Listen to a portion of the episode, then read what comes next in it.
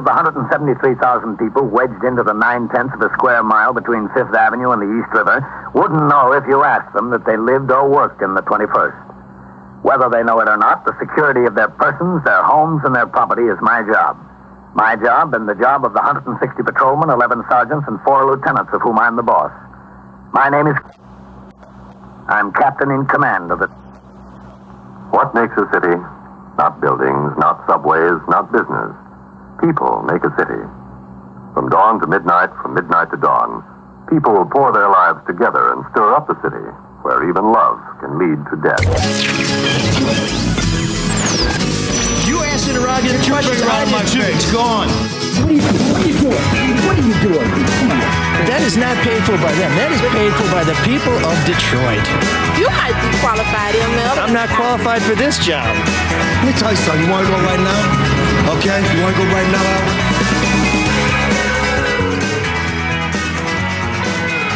It's taken a week, but the tensions have slowly seeped out of this room in the same way it took two and a half feet of water to slowly seep out of my basement. But before before we start with this week's show, I just want to remind everybody in this room what was said so aptly in our intro. I am the captain of this podcast. And if you don't remember that, I'm looking at a certain someone. Much like in uh, in Master and Commander, you will be asked to grab a cannonball and walk to the end of a plank, and then we'll have a little breath holding contest. I'd do that for Russell Crowe. You do that for Russell Crowe. Okay, well, Wait a second, you That's- you. that's we'll how be you wanna testing your. That's what, That's a weird way to start because really we've had a nice convivial, jovial conversation here. You've just eaten a couple of, or one coney. Mark's eaten a couple of them. We're not going to say where they're from, but I think they're reasonably tasty. I, br- I brought them. It's not the first time I brought food, but anyway, it was very kind. Thank you. yeah, we're having fun. What'd you bring us, ML? Actually, made an I. I, I brought us food for thought and an outstanding guest, T.M. Martin, a outstanding counselor, a podcaster could teach you jabronis a thing or two about the art, Oh, so now and we're someone who knows something about politics. So she checks all the boxes. That's great. Thank I'm- you. Just excuse my myself here. I thought, yeah, you said it took a week to let it seep out. That's a little over dramatic, no? Okay, yeah, I'm still mad. You're right. It wasn't quite. And let me just tell you how that ended, Sean. I want you to remember that that even love can lead to death. So watch yourself, son. You're on notice. Wow, he's put him on notice. You know, I love that uh, movie though, Master and Commander. I was talking with Mark in the green room about Done it again. about you know military strategy. I love it. You know, battle scenes, and I mean it's applicable to what's going on in today's political world. Don't you agree? I'm just really into guys who wear wigs. Okay. There you go, Sean. And, and Start wearing Master and wig. Commander, they, If they so if those- I wore a wig, Yeah, you'd be okay.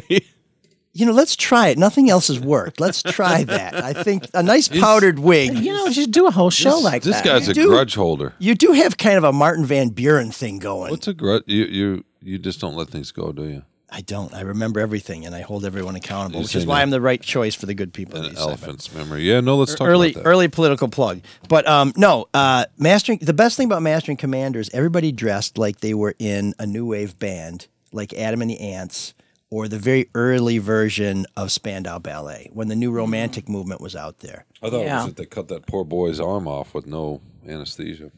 That was Lord Blakeney. Yeah, right. Yeah.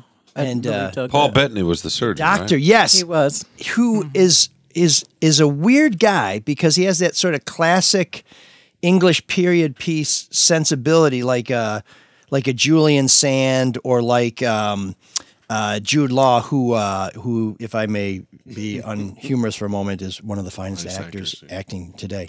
But uh, Bettany became sort of a a sci-fi uh, superstar with uh, with Priest and with Legend, or no Legend Legion, where he plays the angel who came back. Well, what about Wimbledon with Kirsten Dunst? Yeah, no, he's versatile. But I'm just saying, you don't think of these guys from from uh, from uh, from Louisa May Alcott uh, books turning into Age of Ultron. yeah, he's got great range. Yeah, no, he's great. Yeah, I love Right, Paul They're- He'll always be Vision. They're called Totally. Yeah. act- and I, I actors, love I love right? that line from Legion where uh, where Dennis Quaid says, uh, "I don't even believe in God," and Paul Bettany says, "He doesn't believe in you." And then the angels descend. Very That's good. movie. heavy. Underrated. yeah. Now this is funny because before the show you were very mad at, that we kept talking about different shows and pop culture Because I, I didn't care about those shows. If they if I care about the because they're all new shows. No, uh, well, what, what, are they, I don't even know the shows you guys were talking. About. But you know, it is it is fascinating though that it because surprises they're on you. cable. It's a it is uh, uh, maybe you guys can help me out here. It is fascinating. It surprises you that an actor could play one part and then go over here and play another part, Pretend to be something and then pretend to be something, something else. So Crazy. that's that's I guess 'cause I see the shock there. he's Whoa, not, whoa, whoa, he's whoa, not whoa, whoa, thrilled whoa, with your whoa, comment. whoa, whoa, Hold on, hold on. So Paul Bettany isn't really an angel. No, Oh, No, but you are you are an angel in a snow cap. Ooh, we're making a lot of news uh, today here on the show. And I love the snow cap little f- twirly this is cue, my, curly uh, cue coming I'm, coming I'm- out there. I guess is my flag of. Ah, sorry, everything's in reverse on the what are you monitor. doing? he looks like Eminem. This is, now. um, this is my uh, my By the way, has anybody City of tried Detroit Eminem's flag. new That's spaghetti? City of Detroit. No, because I'm not No. eight years Oh, old. you said the M&M? Yeah, the uh, new spaghetti place. Has Mom anybody tried that? spaghetti. Mom no, spaghetti. I want to try it. I was thinking about bringing you guys some, but I ran out of time. Plus, the long, the lines are so long to get it because it's so hot, and it's gotten great reviews in terms of the taste. All right, I'll be that Well, guy. I You had it? Do you really want to try it? I do. Really? Yeah, I want to Why try not? It. Because it's spaghetti. well no, but the thing is, Mom if it's spaghetti. if it's mm. authentic mom spaghetti, the whole point of that line in Eminem is mom spaghetti is he was basically saying life is terrible and mom spaghetti is terrible because we're so broke. Mom spaghetti, I think, in his life was probably noodles and ketchup. I thought he just threw it up, but yeah, you're right. Yeah. So why would you want to have anything inspired by his? Because, you know, before I was known for other stories, I was, and I continue to be the so we've world's heard. foremost expert on the early life of Eminem. That didn't take too long, Mark. You can you can find that at go to salon.com, Eminem's Dirty Secrets. But Were you a consultant on Eight Mile? I was not. But okay, I, should have been. He is a But I did. I did. When's the Marshall on Sutra coming out? for a little while? That's a good one, Mark. Oh. That is a good one. That's not Yeah. a bad one. Are you going to Um, go walk eight mile and write about it? I no, I but I interviewed D'Angelo Bailey, the guy who beat his ass when he was in middle school. Really? Yeah. So, but, but what I'm getting to, and I don't know how I got to this. This Cyrus take us this. Uh, his his music is largely autobiographical, and I wrote about this for a paper with which I have a long relationship. It was it was. I did not know him that well, but I was fascinated to go to the court record. And Tracy, you'll appreciate how court records actually can provide some backup for when people make grandiose claims that that Marshall Mathers III, his early music and probably his music today could be backed up almost at every turn by public records it showed his mom did file a lot of lawsuits. He did get his ass beat in middle school. So, Mom Spaghetti, if it's as accurate to his life story as his music is, I have no interest in Mom Spaghetti Exactly. Yeah. Aw. Why? Because it probably tastes like Chef mm. Boyardee. No, it's Yeah, a. but it's, you no, don't no, no. know. Don't knock it till you try. Well, not only that, it's a metaphor for being authentic. So that means you're going to. Yeah, maybe but I'm they're saying making if their it own- is authentic, it's booty. It's no good. No, if it's authentic to what spaghetti is, not to necessarily. You see what I'm saying? See the I- uh, difference? ML, I'm, You're I'm defending with bad you. spaghetti now? No, I'm saying I know what authentic to mean. what the idea of spaghetti is. And then that it's very simple. If who knows, he might be making his own pasta, or at least importing a good dried pasta from Italy. He was actually serving. Yes. He was there serving customers. Eminem was out of the window, out of the alley. And by the way, big where is the opening. spaghetti? You said you were you thought about bringing it. Yeah, I, I ran out of Well, time. I thought about bringing conies, and then I went and got conies. But you know, you guys could have me Now back next time, and I could bring the mom spaghetti. When How is- about that? When is Debbie Mathers going to sue for using uh, her likeness? Oh, right. It's mom. It's mom's. But Mark, you said you get it. You get what? No, I know. I know what he means. If it's authentic to Eminem, it's not going to be very good spaghetti. But Mm. if if it's authentic to spaghetti, it'll be fine. Well, we'll see. It's just spaghetti. Okay. People wow. sure were lined up to get it, though. I've never missed Matt Jennings so much in my life. It's just Professor, you're well Thanks a lot, remembered. Mark. So, um, you know, I want to tell you about uh, a friend of mine, Amy O'Brien, her dad's car shop. It's not like spaghetti is bad. This is a really good place. It's Roy O'Brien Ford. Uh, Amy O'Brien, the O'Brien family. This is the dealership that was started by their father, Roy O'Brien, at Nine Mile and Mac in St. Clair Shores 75 years ago. They are still going strong. If you're looking for a new ride, services, repairs, or even a top notch oil change, They'll rotate your tires, they'll wash the car, they're all this great stuff. You can go to Roy O'Brien Ford. If you, uh, I don't know, you want to buy a car, you want to lease a car, maybe you want to trade in your car. Maybe you're thinking, uh, I don't know, let's just see what they got on lot, new or used. Go to royobrien.com. You can see their whole inventory there. You can see all the great deals. You can go to Fast Track, which lets you choose your vehicle. You can see whether you want to lease it, finance it, or pay cash, get the value of your trade in, apply for financing. And when you make that deal, you can go ahead and schedule delivery of your new ride. To find out more, go to Roy O'Brien, that's R O Y O B R I E N dot com, or call 888 566 5851 and let them know that ML Soul of Detroit sent you. And uh, no spaghetti. There's a very nice coffee shop nearby. And I think of Buffalo Wild Wings. I love Fords. I, I've got two Fords. We got a, a 2014 C Max and a 2007 Ford Focus with 132,000 miles on it. Um, it's actually 133,000 miles on it if you count me pushing it, but that's, That's not very many It's 132,000. for a 2007. I have a 2017 that's got 110. Well, that, I, the reason why I had to push it because it sat 16, in a garage. 16, cars, sorry. cars that sit in garages are not uh, are not to be trusted. That's why you need to go to Roy O'Brien Ford, which I think is exactly what you were driving at, Sean. So thank you very much. We have an Edge. Yeah, we love it. Ford Edge. You got an Edge, all right. 2011. you got an edge. It's Elrickian, you know. It's like uh, like pin counting cheese, uh, just as fragrant and twice as sharp, and just as pleasant uh, after a fair amount of time in the sun. And I What apologize visual. to the good. You're in a much better mood this week. So You that's are, good. and I'm grateful for it. Well, we we talked for those of you that don't didn't hear last week's show, and how Yeah, dare you- Sean said how it's dare okay to steal from poor people. How and dare you? Wait, what? What happened? There was a little bit of uh, Sean? a, a little bit of an edge. Sean last was like, show. "Steal from the poor. It's just a bad day. Go ahead." And I don't really remember saying that, but in any case, there was a little bit of uh, what's the word, Mark? What's the word? Dynamic Uh, he, tension. he was on edge. He was uh, So, lashing and out. it infected, not infected, it influenced. It's a better word, more positive word. But why was ML on edge last week? Ah, yes. Well, because just question. before I got here, a mailer was sent to people in District 4 uh, supporting uh, my opponent, which is fine.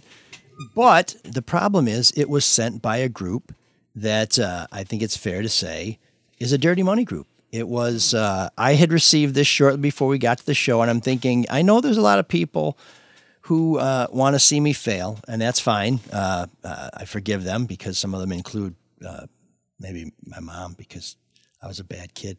But um, no, actually, she's she supports the campaign. But it was sent by a group called Detroit Leaders. Now we don't know who Detroit Leaders are. Uh, I, I was checking on this before I came to the studio, which is one reason why I was so late. Uh, they're not registered with the county, where you can register a political committee. They're not registered with the state, where you can register a political committee.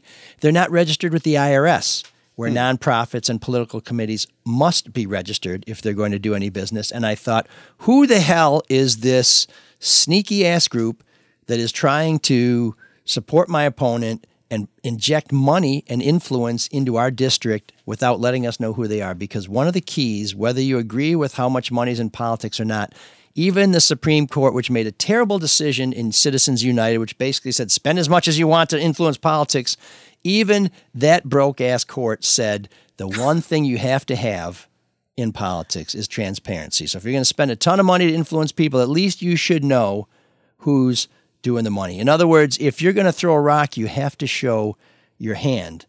And so, with the help of uh, of uh, some friends uh, who are very smart and who share my passion for investigations, we were able to determine later that day, after my blood pressure had uh, had lowered from from from this uh, this very uh, uh, uh, sacred room, um, that Detroit Leaders is actually a group called Save Detroit Jobs, which was created in 2016 and was created to help support uh, Detroit benefits proposal.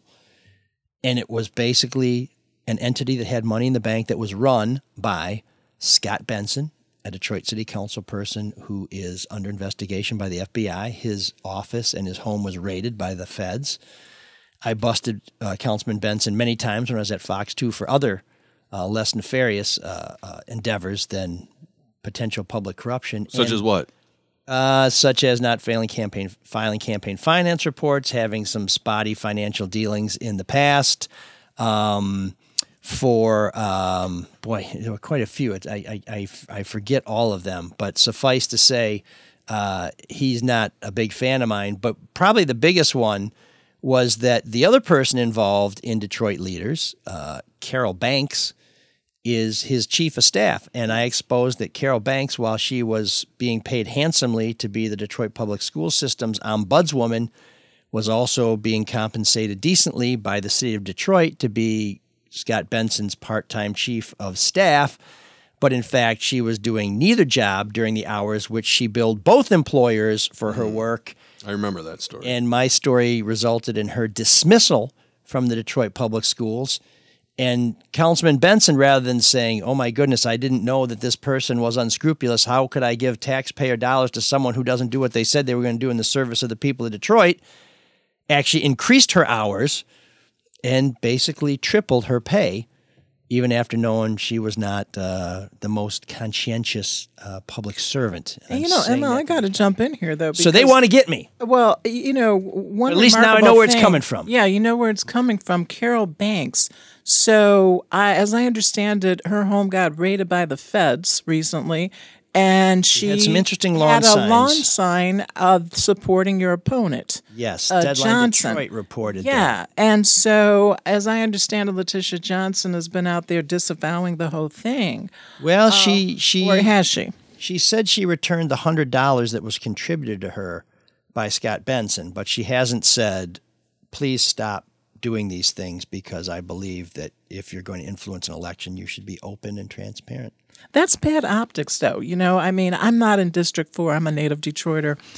But, you know, that would give me pause to see the feds rainy, you know, raiding a home and, you know, it's got a big uh, lawn sign, campaign lawn sign out front for Johnson. You know, I mean, that would uh, make me think twice, that's for sure. I mean, what what do you think? Is it going to have an impact? Uh, This isn't exactly an October surprise. You know, one of the classic uh, dirty tricks from uh, Detroit's political playbook that people actually, you know, in Detroit we call them politricks, not politics. You know, the dirty uh, tricks that uh, get rolled out around uh, this time of the year uh, in an election year. But is it really going to have impact? I mean, are people watching the news? Are they, you know, oh my bad. Sorry. It's a Somebody great question. Somebody's saying, "Yes, it is Yeah, that me." probably are. But, uh, you know, because I, I mentioned this because we did have a, a low turnout in the primary, about 10, 11%, according to uh, the Wayne County clerk.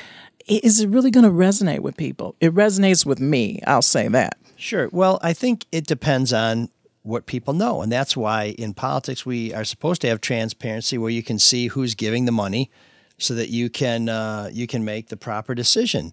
And, uh, and I'm, I'm not going to speak for Ms. Johnson. She and I were in a forum where she said that she surrounds herself with people with integrity and they, they provide her inspiration and they help keep her uh, on the right side of integrity. Uh, I would merely suggest that I'm not sure that Scott Benson and Carol Banks are filled with integrity. I'm not saying they're guilty of public corruption. That case will play itself out. But I think my reporting and some of the other things that have come out have certainly indicated they may not be the finest actors on the political stage. But I'll just tell you what I would do if there was a group out there that was trying to help get me elected and I was not aware of their efforts and their efforts were not authorized, I would immediately say cease and desist. I'm going to run my own campaign. I'm going to do what I think I need to do. And I also would uh, would not allow my lawn sign to remain in the lawn of someone who looked like they might not be working for the best interest of the people. I personally would go remove that lawn sign and say, uh, "Thanks, but no thanks." Uh, That would be an event uh, in and of itself, but uh, she hasn't done that. Yeah, I just think this is a, a really uh, unfortunate time for the electorate in Detroit because, well, you know, the most interesting races I think, are the city council races because, I mean, look at the mayoral race. There's not even going to be a debate this year, you know, between the incumbent, Mike Duggan, and the challenger, Anthony Adams. I think that's, um, you know, really a blow to uh, democracy. But the city council races are fascinating, and that District 4 race is just, um, it's particularly interesting to me. But, you know, this group, Detroit Leaders, formerly uh, Save Detroit Jobs, they were formed um, to uh, support a ballot proposal, right? A ballot issue. They're not even legally supposed to be supporting or opposing any candidate, if I'm not mistaken. No, that's what Wayne County campaign. I think it's actually state law says that, Yeah. and and we have filed a complaint with the Secretary of State asking them to get to the bottom of this Detroit leaders thing. What's happening with that? Uh, well, the, the complaint was filed. I imagine it'll it'll get in the hopper and they'll hear it when they when they see fit. We, certainly would like them to get to the bottom That's of this a, yeah. quickly. How does that help you now? I mean, you, you even said most of the the votes are in absentee wise. Well, I think absentee votes and and uh, uh, T.M. Martin would know this probably better than I because she's worked. This is my first campaign on this side, but she's worked a lot of campaigns. But I think uh, would would you say it's fair that two thirds of the votes will be cast in the next week or two? Yeah, I think um, many votes have already, probably half have already been cast already. But Mark makes a great point. So somebody is out here operating um, DTO, what I call DTO, Dirty Tricks Op. Mm. Dirty t- tricks operation, and the damage has already been done. Okay, just like in court, you know that old saying, "You can't unring that bell." You know, if somebody puts out an argument or says something on a witness stand that's really a false narrative or false allegations, it's within the hearing of the judge or the jury, whoever is the trier of fact. And you know, people will take it as they will, and so you know the damage has already been done. That's uh, campaign interference. That's a classic dirty trick operation. But I think what's important for us to get out there for folks is what is the difference between uh, dirty tricks operations and negative campaigning? Because there is a difference. Negative campaigning is based on truth. There, there's, there might be some distortion. There might be some slight misrepresentation, but there's a kernel of truth in there. That's what negative campaigning is, and that's it's legal. That's why it it's works completely too, right? legal, and because it's there is a little truth in there. Exactly, Sean. And people will say, "Oh, I hate you know these attack ads, these negative attack ads," but they eat them up. But dirty tricks operations are illegal. They're highly unethical and they are false, but they are used time and time again to maximum effect, especially in this age of advanced technology using social media. Um, it, it makes dirty tricks operations faster, cheaper, and easier to, to detect. And that's what you know candidates such as yourself has to do have to deal with uh, in this day and age. And uh, it's tough. It's tough. So you've you know got to push back. I mean, what have what have you been doing to push back against uh, some of this stuff? Sure. So you know we're running a entirely positive campaign. Oh, We're- great. We're not even talking about my opponent, although I will say that she's got a couple of fantastic ideas, which I, I really appreciate because she got them from me. So uh, Oh, okay. those are some of the really good ones.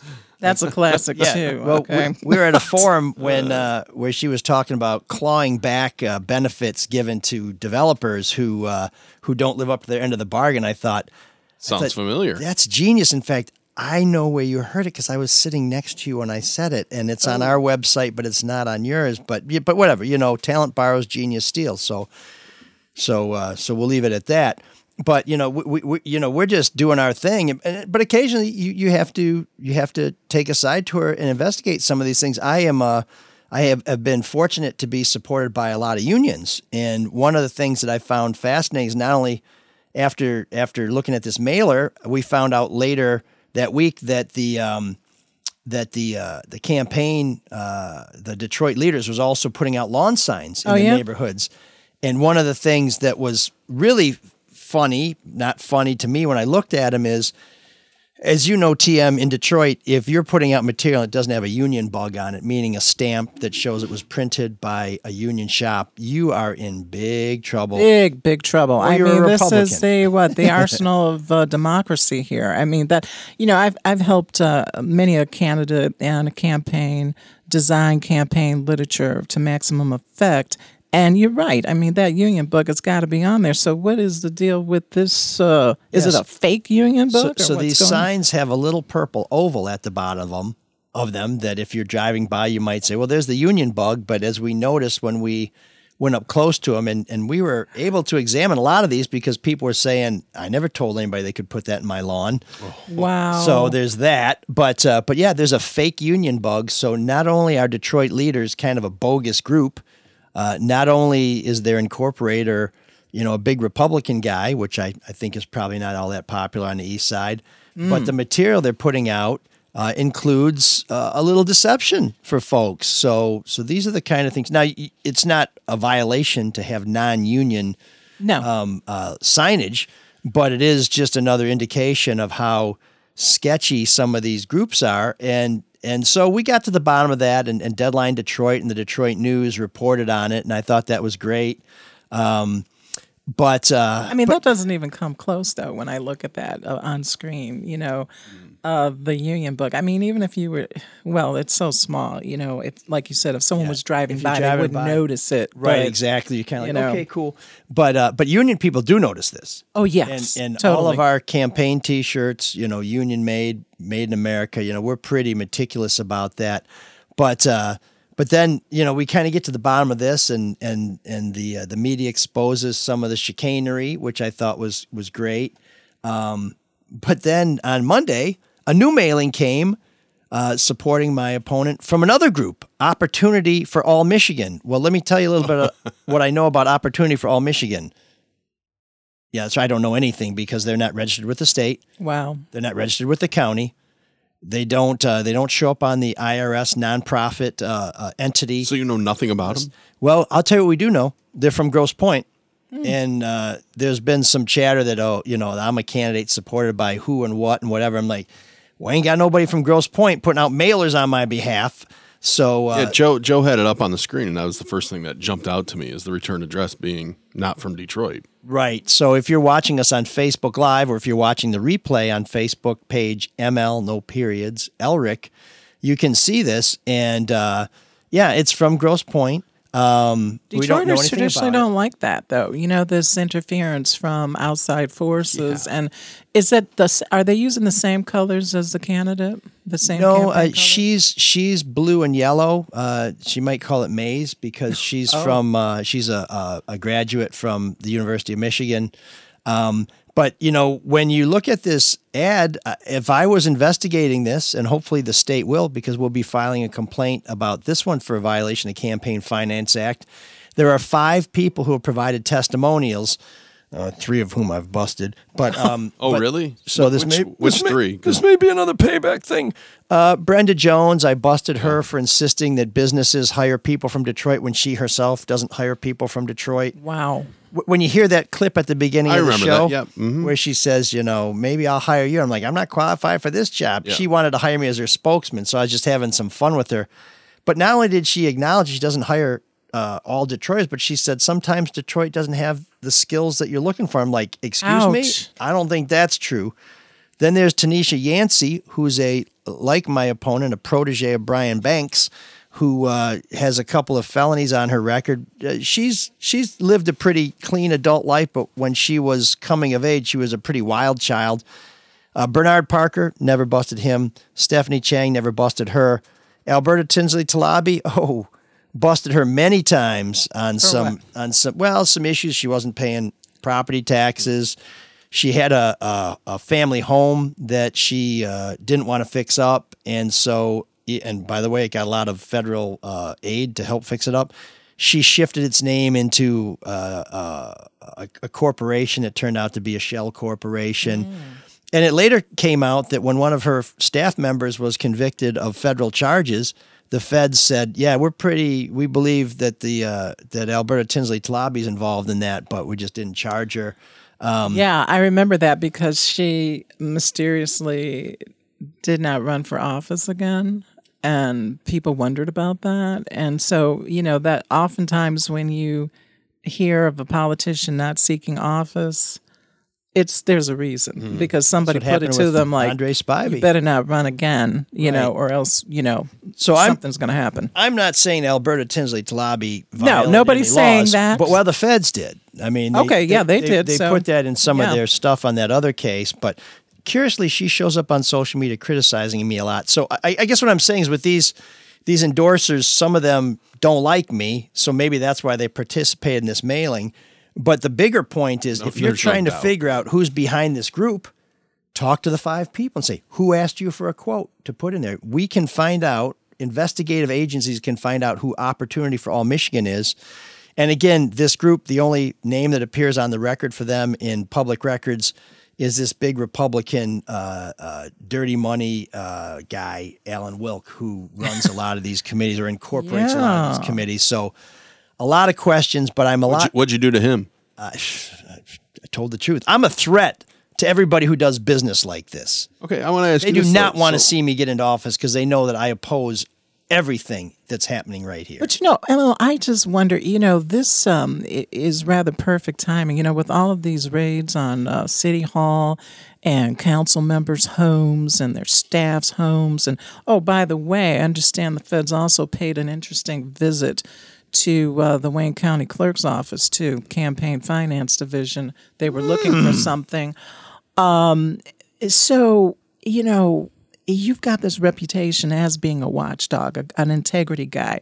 You know uh, we're living in a state that isn't known for transparency. By the way detroit isn't either.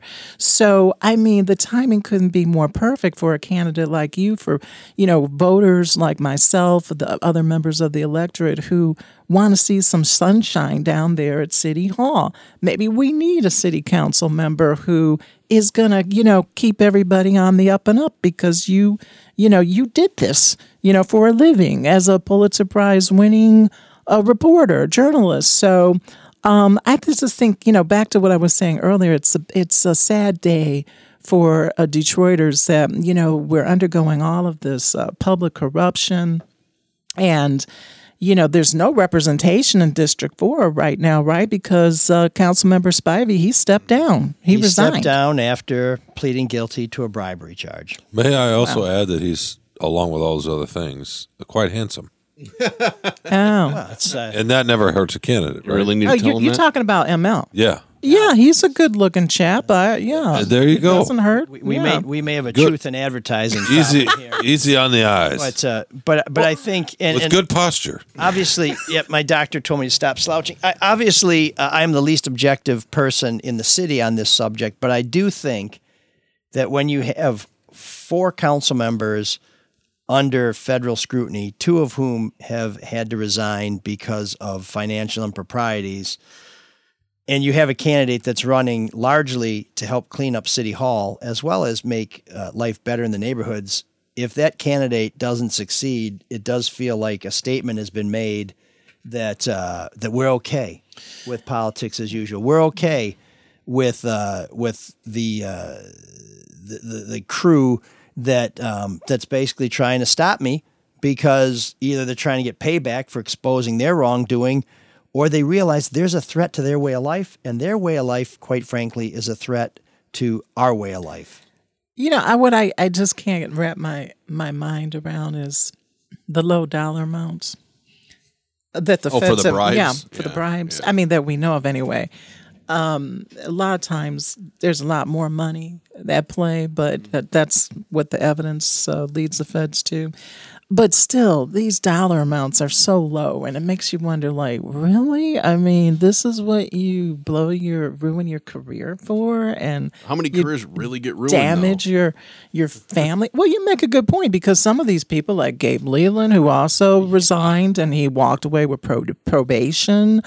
Um, you know, after being involved in public corruption himself on the job, he's probably you know going to hang out a shingle and become a political consultant, and uh, maybe uh, Reverend Spivey will too after he does his bid, whatever it's going to be. And, and to that point, Emily, you talk about how the electorate saying, "Hey, we're okay with this kind of stuff." Um, do, don't most voters just, "Hey, as long as my trash is being picked up, the lights are on, uh, my basement doesn't flood every time it rains," those real simple things. Do they real? Do they really care?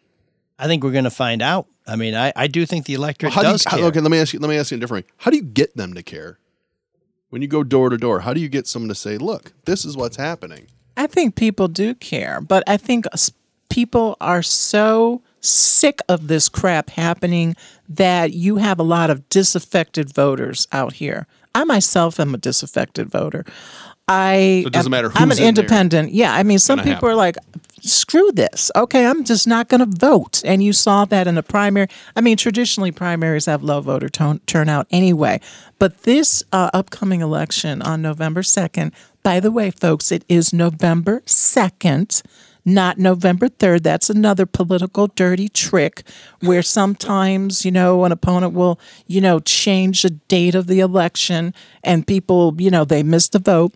But um, yeah, I mean, they're disaffected voters out here, and they just say, you know, screw it, I'm not even going to vote. And that's on local elections and national elections. I mean, you saw that in 2016. Um, frankly, you saw it in 2020. Hey, is anybody going to go to uh, POTUS's press conference at 3:30 today and how President Biden's in town. Uh, you can go. yeah, no, No, I, I'm not. I have no interest in that. this is a bad time to have to drive down I 96. Yeah, When you have these presidential uh, visits, it just shuts down the highways. That's But- another political dirty trick on election day. you know, shutting down bridges. You know, that happened um, for the gubernatorial election, I think, in New Jersey. Um, you know, the creation of traffic jams on election day. You know, your get out the vote effort. I guess you're really uh, getting that to get together. What, with 27 days to go? Yeah, no, we're we're we're we're doing. Uh, Any special events? um, we do have a big uh, uh, get out the vote rally um, that we're going to do on the day of the Michigan Michigan State football game. Oh, so cool. We got some stiff competition Blue. there, but that'll be the oh. I knew I liked you. trying to stay positive. Um, but uh, we're going to do that, I think, on the Saturday before the election. But you know, we're knocking on doors. We're uh, we send out handwritten postcards to folks. We do phone banking. You're making them homemade spaghetti? Mom's Oh, yum, actually, yum. my mom's spaghetti is pretty damn good. Yeah? Eminem would Secret be better off recipe? Doing it. I think it, if I recall right, it was ragu. But uh, Mm. something she does to it that made yeah, it good. that was mine too. Doctor up a little jar of sauce. yeah, maybe throw a few onions in there. You know. I've been watching your campaign though, ML, Oregano. and I, I think that uh, you're doing a great job uh, despite you know some of these efforts, and that shows that you're you're you're a threat. You know that's why they're getting out here and doing these things. Uh, Detroit leaders, formerly Save Detroit Jobs. Um, so I think you just keep doing what you're doing. You know, Detroit leaders in um, what was it the s- Opportunity for All Michigan. So okay, they don't file. You file a complaint about it. Whatever happens there happens there. But what happens to your opponent? I mean, it's almost like plausible deniability, right? She, oh, I didn't know. You know, Yeah, they put I out the mean, mailers. I mean, it does nothing. Like, and how does these it are- affect her? These are very nice mailers. it doesn't. They're, It benefits her. Yeah, they're very high that's, quality. This is the problem with it. They speak very highly of her. They don't they don't attack me, so I'm grateful for that. But this is money you don't have to spend to support your campaign, and that's a huge deal. We have I won't bo- I won't bore you with how much time and how much effort I've spent raising money for this campaign. Other than knocking on doors, raising money is one of the biggest things that you do as a candidate, and I am my fundraiser. I don't have a professional fundraiser. Which shows how broken the whole system is. yeah, You're spending and- most of your time just trying to get money. Well, not most of it, but I spend a lot of it. I'll tell you that. And What would you um, say? Over fifty percent? No, in fact, Okay, good. I'm glad that it's not. I think there's a lot of people on my team that would would uh, Wants to be mad. yeah, because most candidates do this thing called call time. Most most Dialing for candidates dollars. and office holders where they block out a certain amount of time every single day to make phone calls asking for money, even if they've just been elected. I don't do that. Um, I probably should, but I'm just not the typical candidate. So any money spent to support uh, another candidate is, you know, helps them and, and and doesn't help me. But but you know, we have run into, you know, Mark, you asked a minute ago about this. We have run into a couple voters who've said, "I'm not voting because I'm so sick of it." Yeah. Our, our, turnout in the primary was 13 percent.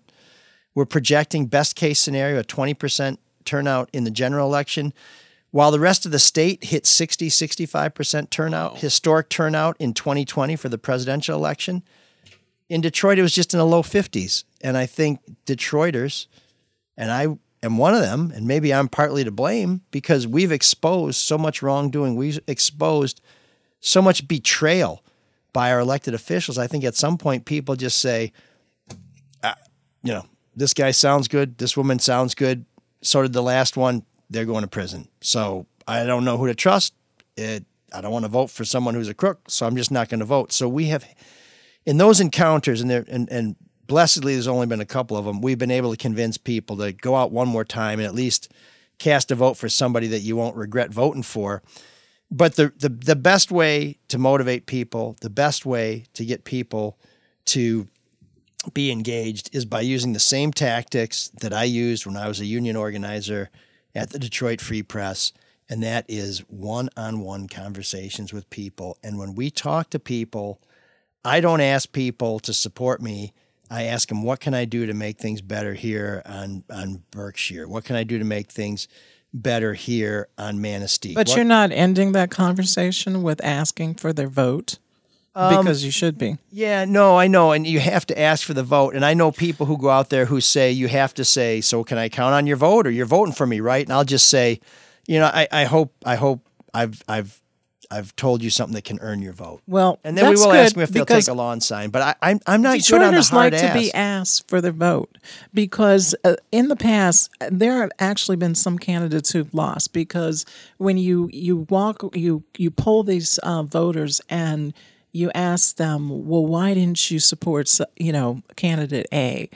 And the response is, well, candidate A didn't even ask me for the vote. You know, uh, Detroiters do like that. They like to be asked for the vote. You know, I think it's excellent. You know that you are um, ticking off uh, everything that you know you're promising to do for the people in District Four and really citywide. But I I would recommend to ask for the actual vote. And I should have had you on to talk about this in January. I understand the weather is going to be very favorable. Long range forecast for hope November so. second too. Well, here's the other thing we do when we're on this on, on doorsteps, or at least what I do. Um, I was on a doorstep Sunday night, and I only had about an hour and a half because I'd been out earlier, and, and I was in church, and we may show you that a little later. But I only had an hour to knock on doors before dark, um, and I had knocked on them early in the afternoon. I want to say I was only out there for an hour, but this particular stint was only an hour, and I ran into a guy who came out of his house. He was kind of a quiet guy. He was a very nice guy and he just started to tear up when we were talking. Really? And he said, I'm very depressed. I'm sad. I've gone through COVID. Uh, I've had all these things happen to me, and I just don't know what I'm going to do. And I've had people in my life who have struggled with anxiety and depression. When I was a young guy, I was struggling with that too. And so I spent way more time on this guy's porch than the political experts would suggest. And and I gave him a piece of our literature because I give that to everybody. But but while we were there, I looked up some phone numbers for him to call to try and get some help. A Wow. 24 7 uh, state uh, of Michigan line that answers 24 7, both to help people with dealing with the distress of the fallout from COVID, and also a phone number for Wayne County Mental Health uh, so that they could direct him to some services. Because believe it or not, Wayne County and the city of Detroit combined spend almost a billion dollars a year on mental health services. The budget for Wayne County and Detroit for mental health services is almost equal to the budget for the city of Detroit or the county of Wayne. We spent a lot of money on that. So I I directed this guy to try and call some of these folks and then I you know the the phone number on my literature is my home phone number and I said if nobody's answering or if you need somebody to talk to give me a call at the house so That's great. That shows I, that I didn't care. ask him for his vote. I just didn't feel like it was appropriate. Yeah, but- that's a different uh, context, you know. But the fact that you were willing to take that extra time, you know, with an individual, that um, that's that says a lot. That means a lot. And says I'm a bad candidate, but maybe not a bad no, guy. I, I don't, I don't, I don't agree. I don't you either. on- You're a in beautiful that. candidate. But you know, um, I got a. It's not just a face. have you been hitting all those doors? How many doors are in the district? I think there's sixty to seventy That's a lot. Uh, Well, 60, 70,000 registered voters, so maybe it's fifty thousand homes. But I mean, I personally have been on two thousand porches, and I know my team. We've probably hit more than 10,000 homes and then of course phone banking and things like that. So you're trying Right. to reach as many people as you can. But the problem is 20% of the people best case scenario vote. So you could actually let, let's say there's 50,000 registered voters. You could reach 40,000 registered voters and the 10,000 you don't reach are the 20% who vote. So it could have all been a waste of time you know? So i mean who knows Yeah, yeah, yeah. It's um I mean, you know, it, it's very rare where candidates win by a landslide. So, you know, each and every little bit helps. And I, I just think that on election day, that's where the get out the vote operation is is so important. Um, but uh, you know, when you're on that campaign trail, another dirty trick I'm sure you're aware of is when uh, the opponent uh, comes behind and picks up the literature that you've dropped off. If you've got door hangs, um, you know, got to be careful about that. That's why some candidates just want to pay for mailers because they're going to go. But then you got the snail mail problem, you know, with the post office. So you got to make sure that those get out early enough. And then, you know, the classic pulling up the opponent's lawn signs. I mean, there we had a hell of a time with that during the primary. I know I personally heard from, you know, one politician who was dealing with that in a in a city council race and it happens, you know, every election like cycle. get What about you? I feel What- like you get caught on a uh, on a ring doorbell cam. yeah, you know, yeah, pulling it yeah. up You and would think, could you be- know. Yeah. Are you taking notes? I hope, by the way, Michael, mental notes through this session. mental because notes. this is a, And a this the is a big nice. thing I'm taking away from this is I need to be a little more Did you ever think of going? direct. Did you ever in think of asking going about the negative? vote. Huh? Did you ever want to go negative? Great or question. Think of going negative? Well, so so there's two things. I mean, if if I your- can't wait to hear this. If your opponent is not an upstanding person, you tell everybody, is that going negative or is that just providing them with information they need to know to cast an informed ballot? I don't consider that negative. Now, if you if you do something where you have, you know, shadowy uh, images and, and ominous music, and you say, "Did you know that Mark Fellhauer Yeah. likes Well, no, to I mean, park okay. fire hydrants?" Instead of promoting yourself, did you ever think about attacking your opponent? I'll put it that way. Well, uh, let's just put it this way: there there may be some facts out there that we won't be talking about, but it's not because we've decided uh, that we wanted to raise a negative campaign. It's because we've become aware of some things. But but the campaign I'm running is about what I stand for. I'm trying to give people something to vote for, and there is an old adage, and and TM, correct me if I'm wrong, that you have to establish who you are before you can try and diminish the other candidate. Now, Right. if, if you're listening at home and says, "Oh, oh, here comes here comes the here comes the the hammer," we're not we're not going to be running a contrast campaign with my opponent. We're strictly talking about the good things that we want to do, the policies that we have, because we do have policies. We have a policy on ethics. We have a policy on, uh, we just talked about this, I posted it last week. Mayor Duggan is talking about, this cracks me up. Uh, our towing system is broken. We have all these contractors out there who keep bribing public officials. We can't get it right, so we need to come up with a new system. I'm like, no, no, stop. No more new systems. Stop private towing contracting. Give the work to city employees. Just let city workers do the work That would be because great. city workers are not going to try and bribe council members or people who decide who gets the contracts because there's no contract. You're just driving the truck. There's no profit in there. There's no benefit to beating the competition. There is no be great. competition And then you'd have jobs, jobs, jobs. it you know? creates jobs for the city, good union paying wages, benefits. And the other thing is, we've tried so many times to clean it up. It's just time to say we can't. In general, I'm against privatization, but specifically in this case, even if you're for privatization, how can you continue to try and do the same thing and not expect the same result? It's time to put an end to it. And and by the way, towing kind of is a municipal function. If you have a broke ass car that's blocking a city roadway, that's clearing the roadway. That's what cities do. It's not like uh, what, what do other cities do? Do they have private towing companies, or do they have their own city workers do it? I mean, I think there's a variety of them. Um, I mean, other large cities, not like around here. Like Yeah, I mean, Chicago, I- New York. I don't know. Well, you know, so Chicago used to have something. Not that that's the best example for political corruption. Right. Well, but this this shows you how these things work. Chicago had a thing called truck for hire. And this was exposed in the mid 90s, late 90s by a guy at the Chicago Sun Times. And what truck for hire was is the city from time to time would need trucks. Dump trucks, trucks to haul things, you name it, all kinds of trucks. But they didn't want to own a fleet of trucks because trucks are expensive. You have to maintain them, replace tires, parts, all that other stuff. So it makes sense not to own a fleet of trucks if you're not using them all the time.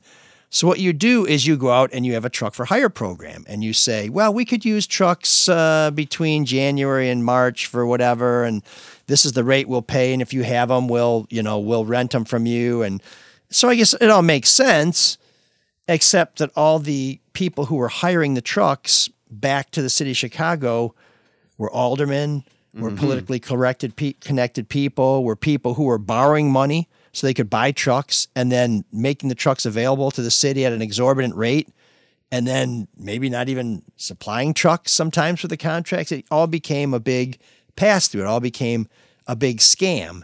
And at least with towing, we know the towing companies are towing the cars because they tow the cars to the lots and they forgot to tell the owners of the cars that, oh, by the way, your car's been at our lot for three days. And by the way, it's $500 a day to keep your car at our lot. That's where all the money is in towing.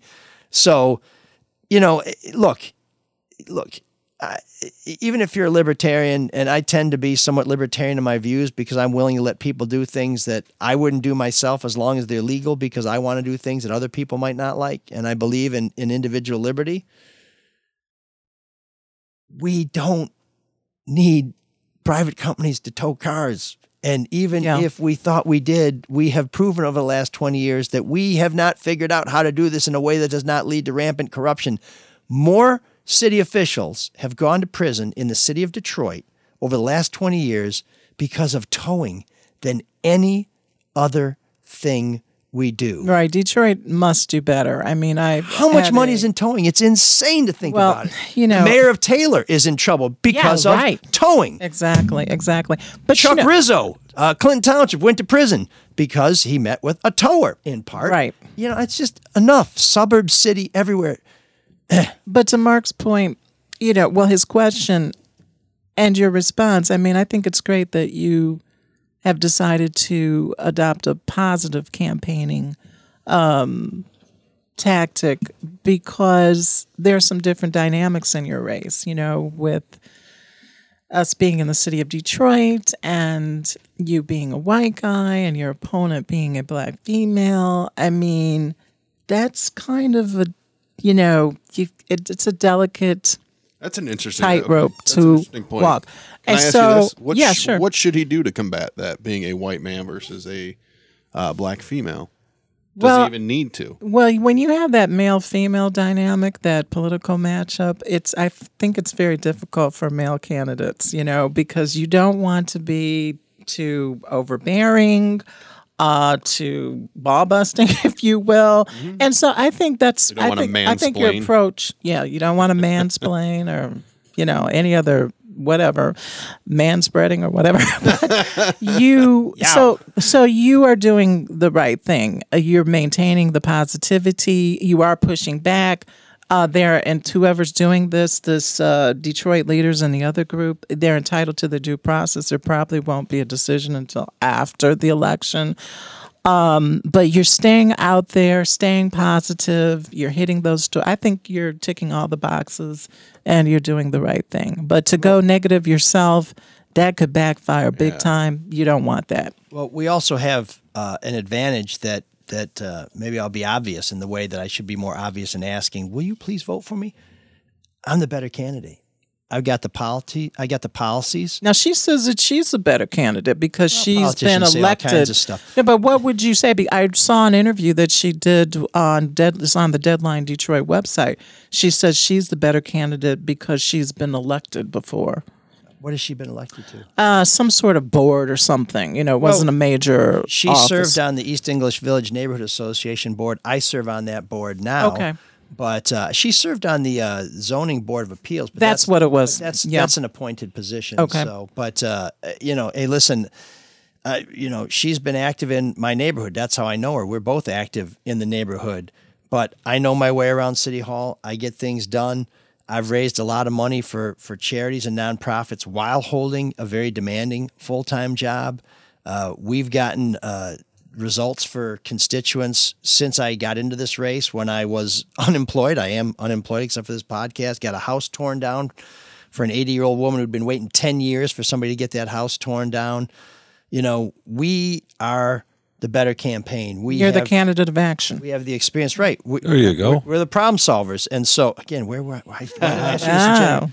But but we're doing the work right now. We're out there, and people can see this is a down payment on the job. We are getting results now without any power, without even the power of of of the microphone. I mean, I can't put people on TV. I can't put people in the paper. So anything I can get done right now has to be either through persuasion or through knowing how to make people do the things that they should do. So I don't have to tear anybody down because I already feel like the the results speak for themselves, but people will decide. Sadly, not enough people will decide. But when they make their decision, we'll live with those consequences, and uh, we'll hope that uh, we'll hope that at this time next year, I'll be telling you some stories about what it's like to serve on the 13th floor of City Hall as a council member, and we'll, uh, as part of this job, both give you some insights into what goes on in politics, because I am going to be a communicator no matter what I do, and if there's a rat in the house, I'm not going to pretend they're a rabbit because that's what's been Mm. happening for far too long. Well, um, you know, some are of the mind that, and I'm quoting from this uh, Deadline Detroit article by uh, Violet Ikonomova, who I've met before. Um, I think she asked me for a quote once about these um, vigilante groups, and you know, I was the person who sued Detroit 300 because they the allegations were that they kept a couple of my clients locked up in a Yeah, they were stopping Detroit people on the street. I mean, they were basically Yeah. giving them the third degree. Right, right. Well, you know, they resurrected. That's a whole nother show. But in this Raphael article, Johnson, wasn't it? yeah, what happened to him? He disappeared. Yeah, Um, what did happen? The Free Press actually endorsed him for city council. I know, I even know. though he had That's a, interesting. he was a convicted murderer. yeah, yeah, yeah. Interesting. So it says um, in Good this thing he didn't have a long relationship with them. Yeah. It says that um, they realize, they meaning the electorate, um, realize the stronghold he has on the media and that he can really take that and run with it. Um, oh, this is actually a, uh, something Yeah, that what, Raquel uh, Castaneda Lopez said. No, no, th- this was my opponent who said this, Was that referring to a story I had done about Raquel Castaneda okay, yeah, yeah, yeah. Lopez's Okay. houses that were violating city building code. So apparently, she thinks that you have some sort of uh, unfair advantage in the media because uh, you're a member of the media and uh, the whole Pulitzer Prize winning journalist thing. I mean, do you think that you've got a leg up because of your media connections in connection with this particular? If anything, campaign? it's hurt you. I mean, that's kind of the whole uh, the dark money. It's hurt you because you busted all these people. Of course, he has an advantage. I mean, can we just be real here for one second? Okay, People sure. know his name, Okay. and that's an advantage. Name ID, name Trump, recognition. uh, Trump is the best example of it, right? Okay, Well, don't, don't, don't- don't, be don't wanna put, don't put me in that category. I don't want to. I'm not comparing him to This Trump. This is my hair. But the idea that he had no experience, and Mike's got a lot more experience, but right? Name recognition gets you to a certain point, and then it's up to you to define yourself from there. But people know him. Excellent So, point. so I, I, in a, in a, I like in that, a, Sean. In a strange twist of fate, um, completely agree with Sean. The, the time I spent at Fox Two elevated my profile. But, but here's, here's the crucial part, and this is the part of what Sean said that I really appreciate and have come to learn.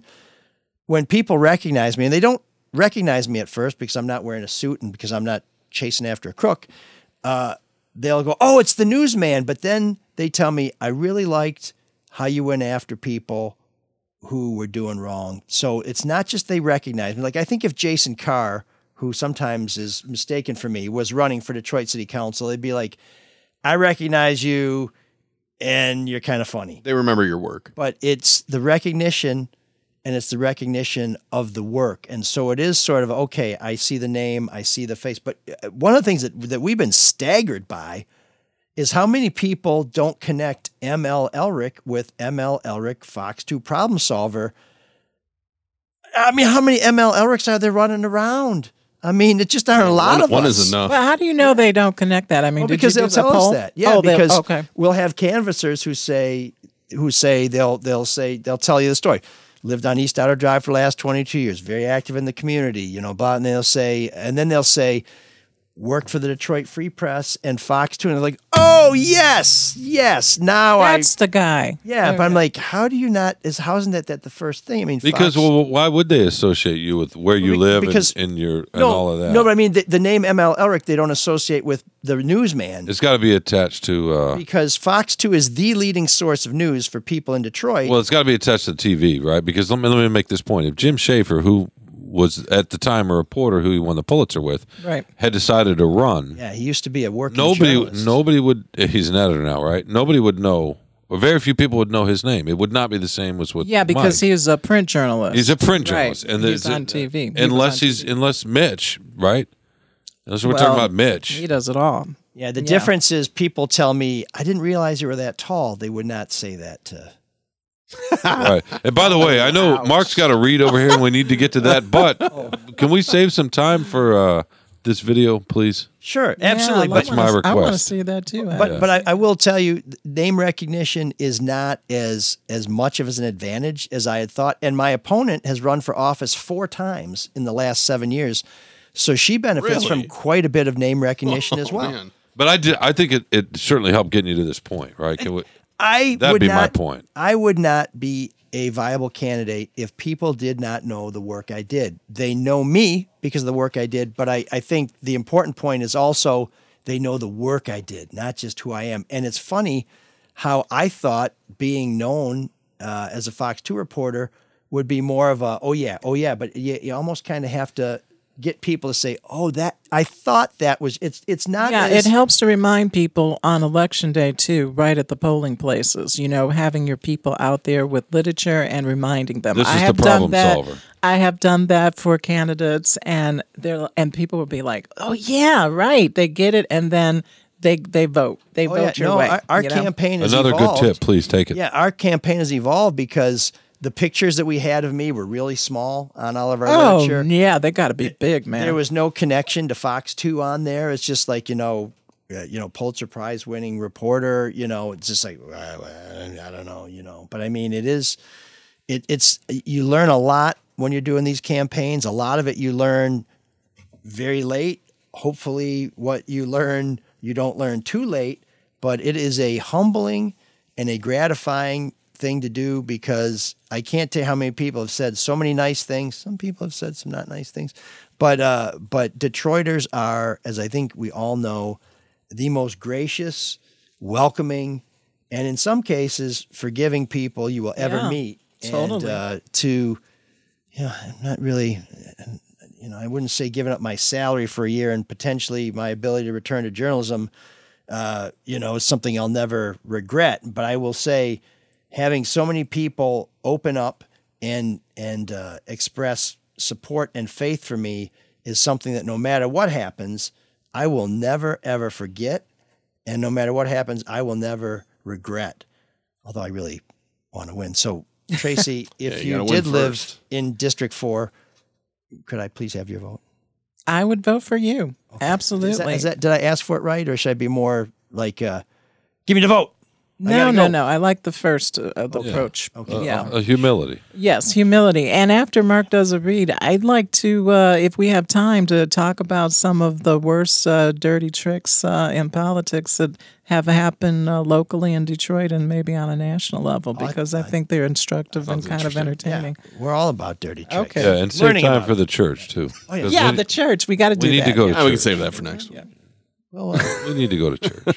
Sean could use a little church, Another person with uh, especially after watching that uh, that unholy Lions performance on Sunday. Since we're talking about great uh, name recognition, let's talk about David Hall and David Hall Mortgage. Some of the best name recognition when it comes to financing, and they can get your uh, they close a majority of their loans in eight business days or less. That's pretty pretty amazing. But uh, the thing you need to do is understand your financial situation. That's the first thing. So before you go out shopping for a home, call Hall Financial. Get your financing in place. You can check them out. Go to mlsolodetroit.com. That's the website at the very bottom. You'll see the little logo for David Hall Mortgage. You can click on that link to get started or call 248 308 5000. That's 248 308 5000. Please tell them that ML sent you. Once again, David Hall Mortgage, NMLS number 1467435. And speaking of people who have had signs go missing, uh, the Cadieux Cafe has some of my signs. They do not have as many signs as they did when they started putting them out. But I'll just say this to anybody listening: I blame John. they do have a lot of cameras. Okay. So you should be very aware Forewarned. of uh, what Yeah. you're doing out there on Cadieux Road in Minneapolis. You know, uh, I just jump in right quick. I don't know if you remember this. Uh, I think it was in the 2020 presidential election where this guy got tired of uh, somebody stealing the signs um, of a presidential candidate, and uh, they put a razor blade, Yeah, razor blade. and somebody got really bottom. jacked up, hurt of it, bad. yeah. Yeah, right. hmm Well, we did I'm have not going to say which one it was. we did have a funny report of sign stealing where somebody called and said, "My sign's gone, but I have cameras." And we said, "Well, we want to know. We, you know, check the video." And they said, "Well, it was kind of late at night, so it might not be that good." We said, "We don't care. Check it out. We want to see it. We're all excited."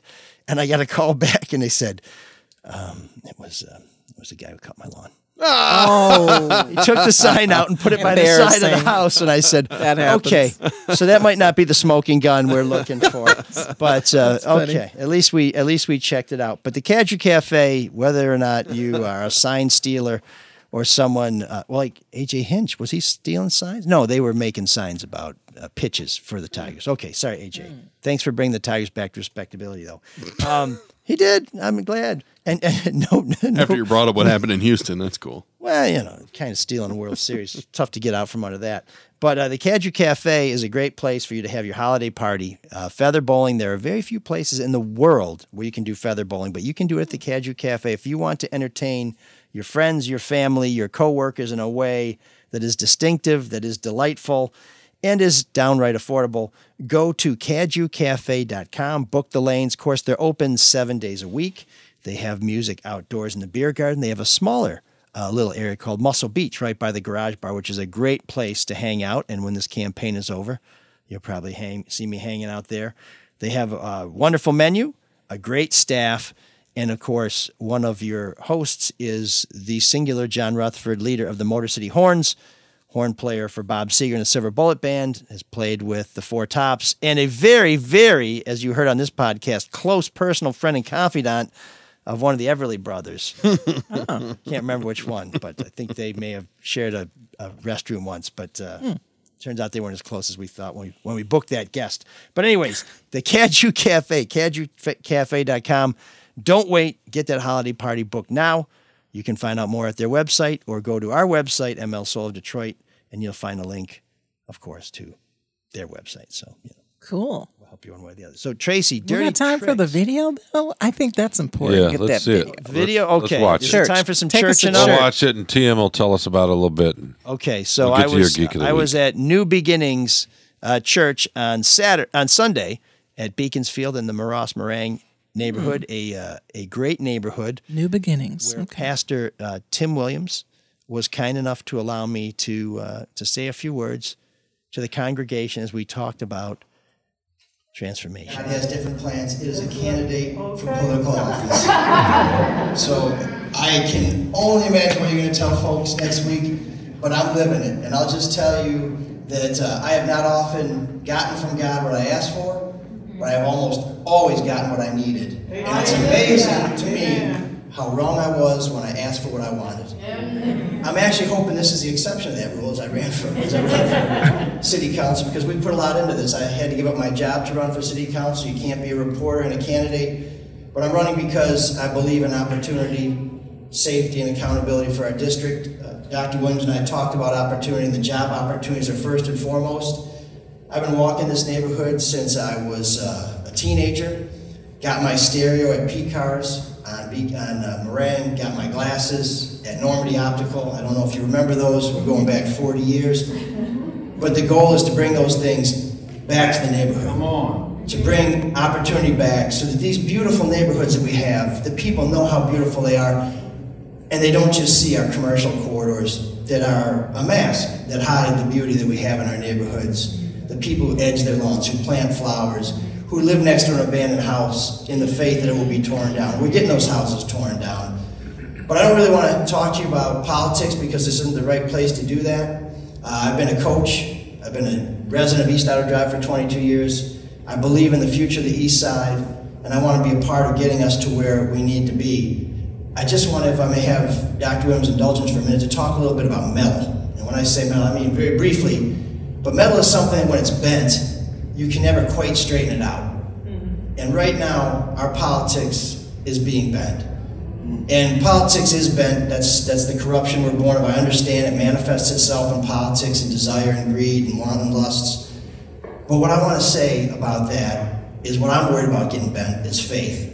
And when we lose faith in our leaders, when we lose faith in the people we send to do our bidding, to do good for us, to serve us as public servants who put service before themselves, who put public before themselves, I want to know that when we send people to do the work for us, that they won't be bent. Because we can never get them straight again. We can never get straight again. If we bend our faith, then we lose our hope. And when we lose our hope, we have nothing left. So, what I'm trying to do, what I believe in, is to keep the faith, to keep the hope. I hope you can give us your consideration. I hope you'll think about what we're talking about. I hope you'll give us a very close examination. I hope you'll scrutinize me as close as I've scrutinized every politician I've ever seen in my life. And if you like what you see, you'll give us your support. But most of all, I hope you never lose your faith. And to Dr. Williams, keeping that faith strong, I appreciate you and I thank you. Thank you for this opportunity. God is good. God is good. Good. You're good, man, and you're uh, And ML's good too. He's very good, and you're you're much more uh, comfortable up on that stage. And what, what, Mark, when did we last see a clip of him in church? Three, four months ago. Uh, not that long ago, but yeah, yeah. Yeah, you can see the difference. How has he improved? I thought it was a little. Well, bit I of think stand-up Jim at first. Harbaugh has been coaching him up because he's done he's done such a Doing good job with the Wolverines this fall, and you know it's fun to watch uh, your guys develop and get Right. better. Not that he's my guy, but no, I, You had two good plugs in there for places you went in the past. yeah. You know, Service P- after the sale. I heard- Pecar's, by the way, is in Troy now, and Normandy Optical is in St. Clair Shores. So both of these, But you ba- know what? You're still in Detroit. both of these businesses are still viable, but they left, and that's the problem. What did you think, TM? Uh, You heard no pauses, you heard no ums, you heard no buts, anything like that, right? Very few conjunctions. Period. It was all periods. I thought was it great. was a very smooth delivery. I liked the look, very respectful with the suit and tie, uh, crisp look. The message connect was great. You could see that, you could hear that uh, with the members of the congregation. That is so important. Bringing it back to Um, faith, the right? faith analogies, that whole theme came through. I think it resonated with the members of the congregation. So excellent job. A plus, ML Elrick. I Great on the message connect. Very important. Sincerity turns out it, it, it looks good on him.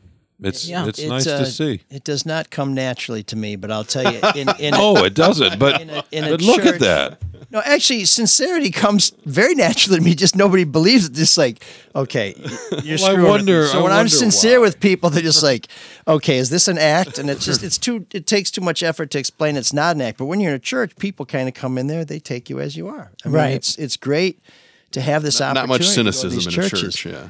Now, it after means a lot to be invited, though, to come yeah. to a Detroit church, to be invited and to be allowed to speak, uh, to address the congregation. So kudos to you. Great job. Well, afterwards, the, the pastor thanked me because he said, you know, you noticed that this person came, they stayed for the whole service, they didn't come late, they did not. Good point. You know, and and and we do do that. Some You didn't hit it and quit it. I mean, that's typical. Yeah, they breeze through. Got but there on time.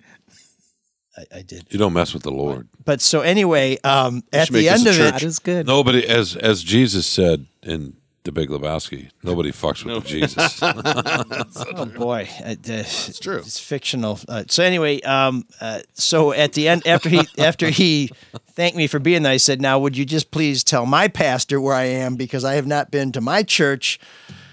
In many many months, so uh, so I'm I'm scoring. Nobody fucks with the Jesus.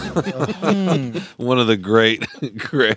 And there goes the campaign. I'll, I mean, that was, that I'll was pull the Can we trigger edit that? till it goes. no, I might click. just add some more of it. Oh man, the geeks have inherited the earth. Did I do that? What a dork. Does him wanting to play with us again mean that he's turning into a geek, or we're turning into cool guys? Isn't there something in the Bible about forgive them? They know not what they say. They know not what drops they play. Please. Um, so I'm going to make our geek of the week real short, so we can get back to the dirty tricks a little bit before we go. But um, my geek of the week could be my geek every week. Facebook. AI is going to solve us. Is that right, Mark Zuckerberg? We got it all figured out. Trust us. We know what we're doing. But Facebook went down. Actually, that may have been the best day of the whole year for people. But Facebook, because you are rotten, dirty bastards, just on principle, and because you screwed up big time, you are our geek of the week. I mean, before we move on, I need to tell you about Luke Nowacki. Oh, not a geek at all. Not no the uh, what's the opposite of a geek? A stud? A golden Greek. It's like a geek with an R. Okay. A jock. And that's Guys, Luke. He's, he's- jock, he's yeah. chiseled out of granite. it's Luke Nowacki at Pinnacle Wealth, 248 663 4748. He's such a stud because he provides rational financial advice stocks, bonds, 401ks, college savings plans. What are you going to do? You got to get advice. You got to get a strategy. Once again, Luke Nowacki at Pinnacle Wealth, 248 663 4748. And the other thing we really appreciate about Luke is that when he is, you know, focusing his attention and trying to direct all his energies, all of those energies and all that attention will be about you, sweetheart. Securities and investment advisory services offered through Royal Alliance Associates Inc. Member FINRA SIPC. Royal Alliance Associates Inc. is separately owned, and other entities and/or marketing names, products, or services referenced here are independent of Royal Alliance Associates Inc. And, and by the way, if you're trying to pull together a little bit of cheddar to uh, to invest with Luke, uh, may we recommend the Butchery, which you can find at thebutcherysl.com. That's where Dave Hubbard and his lovely wife Julie sell some of the finest groceries at reasonable prices, some of the coolest items for your kitchen, your pantry, your uh, Sean. What what do you call the place where people do real fancy cooking? A kitchen. Okay. Uh, I mean, well, that, it turns out that's the same place wrong. I make peanut butter if you're, toast and if mom's you're on spaghetti. a boat, a galley. How about that? Okay, nice. Yeah, okay. So we're back to master and commander. I knew, Yeah. I knew we could not leave port without coming back. Uh, that reminds me of a story about Old Spice I got for Christmas one year, but that's for another show. Um, butcherysl.com, great place to work. Prime meats, wagyu beef. I think Do they have wagyu beef. Mm. Was it Uh, I think they do. Yeah. Snake River Ranch? Is it that? Uh, Snake River Farms. Okay, because I remember what, Yeah. going in there and saying Snake River It's Canyon. just, like, it's no, just it's not. meat with a little bit of marbling. So, and the, Oh, the, the fat marbling. is, as you know, is where the flavor is. right. Marbling. And we and we like flavor. Flavor. We like flavor. zest of life. That's- okay. That's exactly right. I've been accused of not having enough flavor, but I'm I'm. Oh, you've uh, got good Detroit flavor. You do, oh you yeah, do. You could probably use a flavor little with more no R on the end. That's right. You could use a little more sun. but so could I. Get that tanning Yeah. booth. huh? Well, it's that it's that Irish, Scottish, Hungarian complexion. It just doesn't it doesn't uh, I'm not one to talk. it it uh, it burns. It doesn't At least it you doesn't have hair. well. Um, but if you want to uh, if you want to sign on, they're looking for help at the butchery. They could use your help both as a uh, as a colleague and as a customer. So go to thebutcherysl.com or call 248-682-2697. That's 248-682 cows C O W S. And uh, when they go uh, and make ground chuck and ground beef, they chop it up. And now we are going to They chop grind it, it. up Chop it with up. TM with some stories about dirty tricks. How about your two two two? It was a favorites? rough chop it up. Oh, That was well, I terrible. thought It that was tough a segment. good transition. No, that's That was terrible. good. He meant to say grind. How about your two favorites? Mark is shaking his head. My two favorites? No, TM's. Oh, I was going to say My two TM and favorites? Mark. It's not all about you. Yeah. It's about your My guest two sometimes. favorites of what? Sweetheart. Uh, dirty, Dirty tricks. tricks. Some of, the, some Okay. of the dirtiest tricks Well- that you've seen in Detroit politics. Well- Because you've been you've been on all sides of this game. Uh, what, what's the dirtiest trick you ever played? I Is there a statute of limitation? signed a NDA. I can't reveal it, but um, Damn. On advice of counsel? well, I am She's her counsel, own so counsel. yeah, my own counsel. But yeah, I did sign an NDA. But you know, one trick is that um, you know a politician may buy up all of the political consultants in a race, making no one available. now I saw that Oh, happen George recently. Steinbrenner. Yeah, uh, that happened in 20, this is 2021. That happened um, actually last year. And I was one of the consultants that was bought out. But I want to take this all the way back. You know, we're circling back, Master and Commander. people may ask themselves, when do these political dirty tricks really jump off? You know, in the United States of America, I'm going to take it macro and then you know, micro. The Constitution. Well, uh, it's an interesting race. Vote. No, no, no. people. It goes back to 1828, Sean. Uh, there was a fascinating presidential election between Andrew Jackson and John Quincy Adams. Uh, you may have heard of the Coffin Handbill. And so um, Adams accused Jackson of a friendly fire, killing uh, his Oh. own people in the war, Indians and duelists. He was also accused of adultery, that he uh, was married to a woman who had not yet gotten a divorce. He said that that um, uh, whisper campaign, dirty trick, ultimately killed her before the campaign ended. And let's see, what else was he accused of? Cannibalism. Okay. And so he pushed back on Adams by saying that Adams was using public funds to support his billiards habit. Wow. Not quite as, you know, impact making. And then what was the other thing? Oh, that he was, uh, Adams was uh, allegedly the pimp for the uh, Russian ambassador that he was hiring prostitutes for him. And so, I mean, this goes all the way back to 1828. And so, with each passing decade, it's just become more and more amped up. And like I mentioned earlier, with uh, the age of social media, it's just gotten worse. And now we have deep fakes, you know, which personally fascinate me. But in terms of Detroit politics, if you remember, uh, back in 2005 when uh, Kwame Kilpatrick was running against Freman Hendrix, who was the former deputy mayor under Archer, there was a whisper campaign that was, you know, out there saying, "Oh, Freman Hendrix is not black enough," you know, and um, Yes, they were calling him him helmet, Helmet. right, because of his Austrian His background, right? Exactly. She was a war bride. She was a war bride, right? And so that that really damaged him. And then know, they called him pretty. Yeah, Remember he they was said- too pretty, Yeah, because Kilpatrick he's so pretty, and pretty is kind of a euphemism for not black enough. Right, exactly. Code word for that. So um, then, you know, I pulled this one article. I mean, I remember it vividly. Remember the lynching ad that um, Michigan Chronicle ran by Citizens for Honest Government, and that um, that benefited. Um, It was against Granholm, I believe, wasn't it? Well, it likened media coverage of Mayor Kwame Kilpatrick to lynching. And, you know, there were the vivid images of the lynched people, uh, lynched black people. And, um, it, it, it- oh, the tagline ran lynching is still legal in America, you know. Um, that created a, you know, big fuss, big controversy, big stir. And uh, people still remember it today. Um, so those are two of my biggest ones, I think, in Detroit. Um, I will also remember more recently uh, that Wayne County Commission race that Monique Baker McCormick uh, ran Oh, in. She remember she ran for ten years. Uh, So- she ran five times. So I, I have a funny story about that. Okay, go ahead. Oh, okay, so you're talking about the letter? Yeah, on the pink stationery. Yes. So right. okay, so oh man, damn, we're getting into some greatest hits here. So before we get to that, I want to tell you my my favorite historical Dirty Tricks Okay. campaign. I think it was Grover Cleveland. Oh. Or somebody who had uh, was accused of having a child out of wedlock, and the campaign uh, against him came up with a little bit of doggerel. It was. Ma, Ma, ma, ma, where's my pa?" Gone to Washington, ha ha ha. Exactly. So that Exactly, was yeah. that was kind of catchy. Yeah, that was good. But um, so uh, so Burton Leland, uh, who I also busted for not living in Detroit when he claimed he did. In fact, I got him in. Of course you uh, did. In East Lansing, and uh, that was one of my favorite encounters ever because he came out three times to try and explain himself. He actually had a wardrobe change because he was doing Oh, his gardening. Yeah, he from the went in to nice put in- colonial. Yes, he went in to Yeah. put a, a something more presentable on. Then he came out, and then he wanted to talk in a way he couldn't. Then he came out again.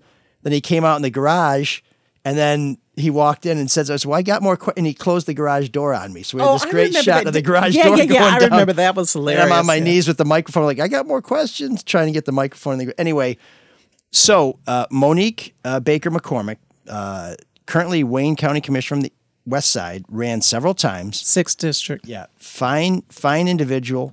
Um, trying to knock off Burton Leland had been there for a long time. He told her she would never, district. she would never win. Right. As long as he lived. So there was there was a uh, a letter that was circulated, uh, many copies, uh, very expensive mailing that was from the ex-wife of Monique Baker McCormick's boyfriend, Fiance. fiance, accusing uh, Monique of breaking up their marriage and stealing her man and basically suggesting and correct me if I'm wrong that if she would steal my man and ruin my marriage how could she serve you constituents I mean basically just saying Yes, she said uh, it, w- it went like this on the pink stationery. Monique Baker McCormick is promising to save your house, but she destroyed mine. yes yes because God, she, this this is is such my a great man. story I damn it why didn't we start the show with it? So so this was widely and and Monique had almost knocked him off many times and and and the Lelands had this great and this is one of the great Detroit dirty tricks of all time. They would find an opponent who sounded like or looked like the person they were going to knock off Right. because they knew as as white folks. So so my race is nonpartisan. The top two finishers advance to the general election. In the county and the state races, they're partisan, so you only have to win the Democratic primary to win. So, in theory, you can be elected with a very small percentage of the vote. You just have to be the Democratic nominee. So, what, what the Lelands would do, particularly Burton, he would get someone to run in the race who had a similar sounding name. So, if you were Mono- Mo- Monique Baker McCormick, he might get like Monica Baker to run against you Right. Or uh, you know Monique uh, McCarter or yeah, something. exactly, or Is someone Irish thing. right, or someone who who looked like you, you know, you know, a, a, a young black woman or middle aged black guy, And, if and not to digress too much, but remember we saw that in the mayoral race with Mike Dudgeon. Dudgeon. Mike Dudgeon. Exactly, they tried to put somebody on who would cause Right. voter ran. confusion on the the, write-ins. barber. Yeah. So anyway, um, uh, this this time it looks like Monique's going to break through because she came very close the last time. So this letter comes out, and uh, and I spoke to the son of the woman who purportedly wrote the letter, and he said, first of all, my mom is totally broke. She does not have money to run off thousands of copies of this letter, let alone distribute it or mail it. So he was going to go on the record and say, you know, my mom wasn't involved in this. He had second thoughts, decided not to do it. His mom was struggling financially and I think emotionally, and so he didn't want to pile on to her. So we never reported that story as much as I oh, wanted to. really? Right. Interesting. I mean, but it was well known in the district. So Uh-huh. fast forward, I'm at a tailgate at Michigan State. Uh, it's the Michigan State uh, tailgate, and Burton is there because he lives within walking distance. Yeah. And he shows up at a Michigan State tailgate. I know I keep saying that, but it's gonna it's gonna come full circle in a minute. Wearing a Okay. Michigan hat.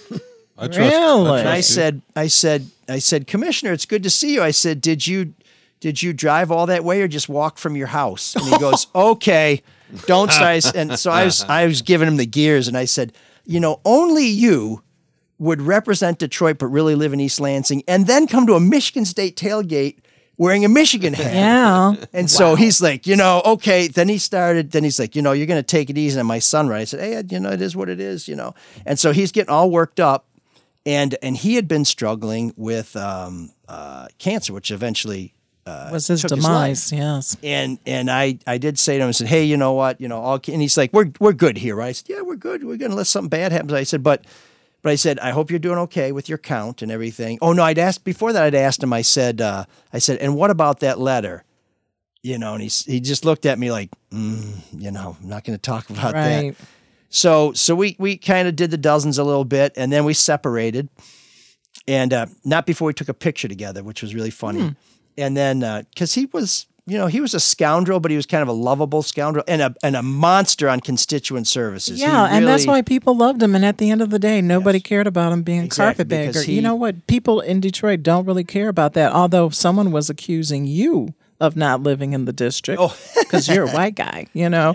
Oh. Well, Um, but I, I got the tax bills to prove it. Well, the demographics have actually changed uh, in District 4 as well. And I think your opponent had actually mentioned that. She was kind Oh. of making a thinly veiled reference to, I think, gentrification, uh, which, you know, is an issue. But I think Detroit has more issues with poverty than gentrification and getting city services. But um, Well, yeah, we're, we're- interesting. We're still an overwhelmingly black district, and and I've lived in the neighborhood longer than any of my opponents, but we'll leave it at that. But um, so Burton and I split up. Uh, and, and and at the end, you know, it's very concise. Like, you know, I hope you're doing well. You know, and whatever we feel about stories and things like that, I hope you're winning your battle, and I hope you're okay. He's like, yeah, I'm doing good. My count was low, so I'm good. You know, and I was okay, okay. So then we split up, and then we're going to the stadium, and our paths kind of intertwine again, and we end up um, outside a restroom.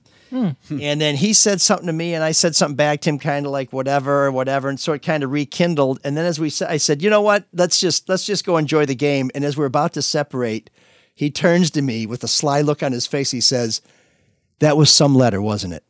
Mm. And I'm like, "You son of a gun!" That's as close to an admission as I ever got. From I would Burton take it as an admission. And, you But, know, uh, Monique Baker McCormick ended up suing somebody for defamation and winning in court for $500, but she right. did recover something. And then she uh, really took it to the limit because you remember Burton Leland, um, he tried to anoint his successor. He got behind uh, Oh. Reggie Reg Davis, who talk about that, that big ballot uh, So- folly. or or, or not. I mean, or if you do, It's interesting. the punchline comes a couple of minutes in, which was great, and then 20 minutes later, after we already know what the story is, know, but that was good. That's a that's a good No, but technique. you know what? I do remember. Glad you're running I for do council and remember not how writing things stories flared for up again with us uh, before we separated it Oh. from that tailgate. It's, Okay. and it's what you said a minute ago.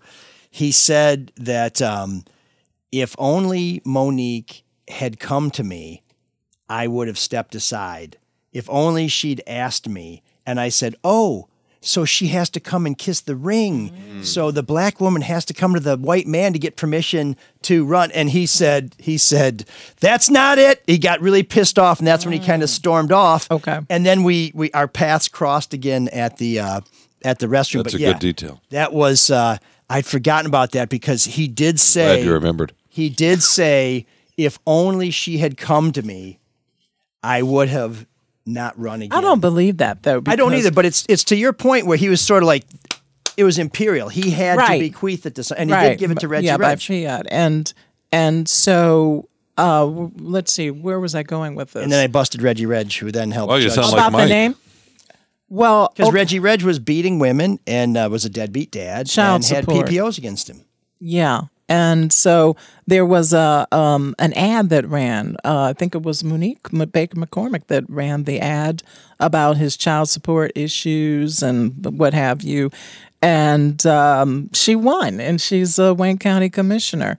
Uh, but he messed up though because he didn't put his legal name on the ballot. You sign an affidavit, and he blew it. You know, so that's on him. And someone, oh, back to your, you know, the story that you told, um, Monique Baker McCormick. This is all in the media, folks. By the way, uh, it's not even insider information anymore. But she was offered a job not to run.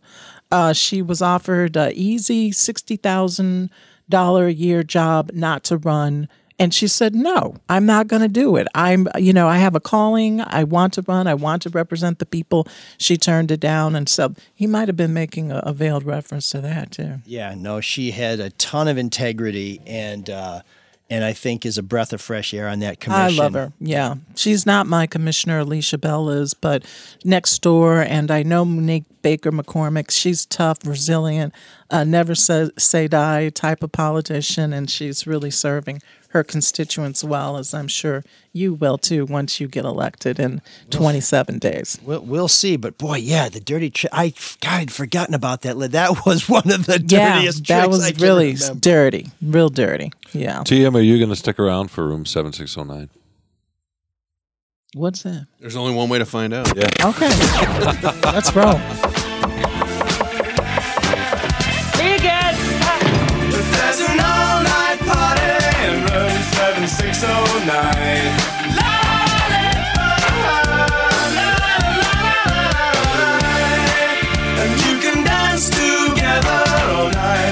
You've got the time.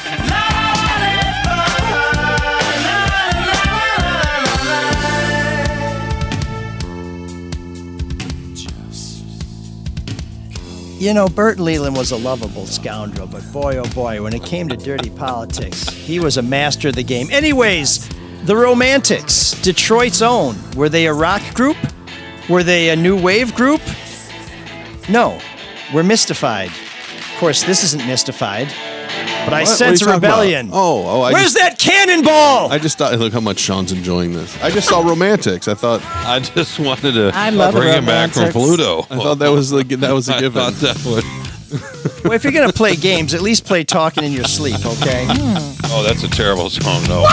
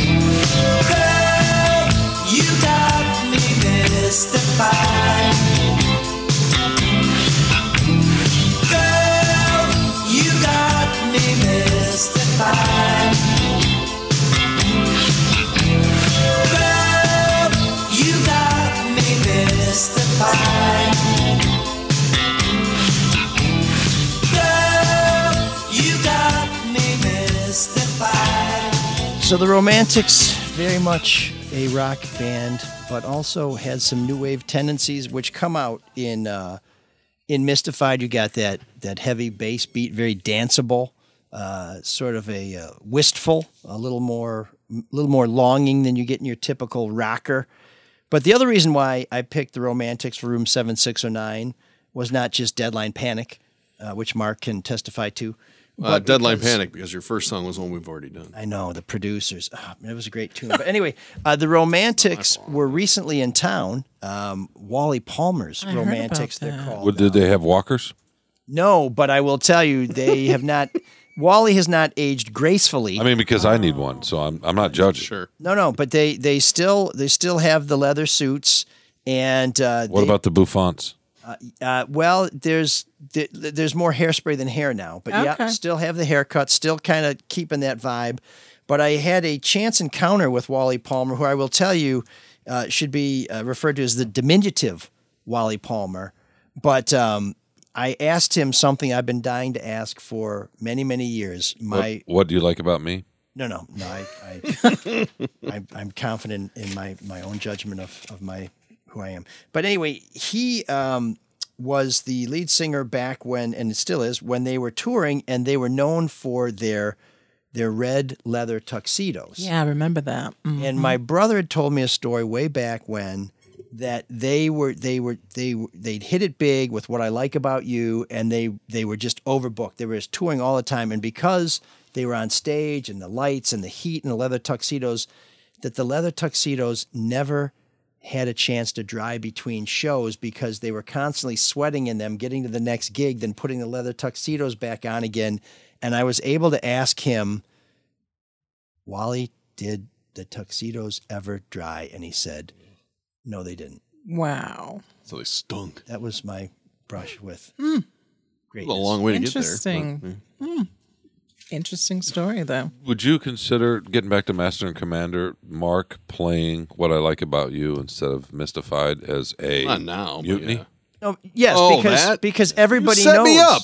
Everybody knows what it was. I didn't set him up. I asked him to do it. I'm not ashamed to say that at all. I Yes, asked him to do that was. Uh, but you're more of a sister Christian than Mister Christian. That's a good we one. could get some uh, some uh, Night Ranger, please. Now you hear the you hear the little pops going on in the background. When you listen to that song, do you think of that scene from uh, yeah, for, uh, Boogie, Boogie Nights. Boogie Nights, Boogie Nights. where Alfred Molina's in a robe playing a scene. drug dealer, and they're- this song's playing. Such a great scene. He's, he's his his assistant lover. It's unclear is shooting off fireworks in the other room. And as as in all great fiction, uh, it's all based on fact. That whole scene and that whole uh, is is stolen from the Wonderland murders, where uh, where uh, John, John Holmes, led uh, some killer drug house robbers to the house where he was staying, and they murdered everybody in there with hammers. So it, it was a Hmm. much softer version in Boogie Nights, but that was based on the Wonderland murders, which is horrible Heard about that.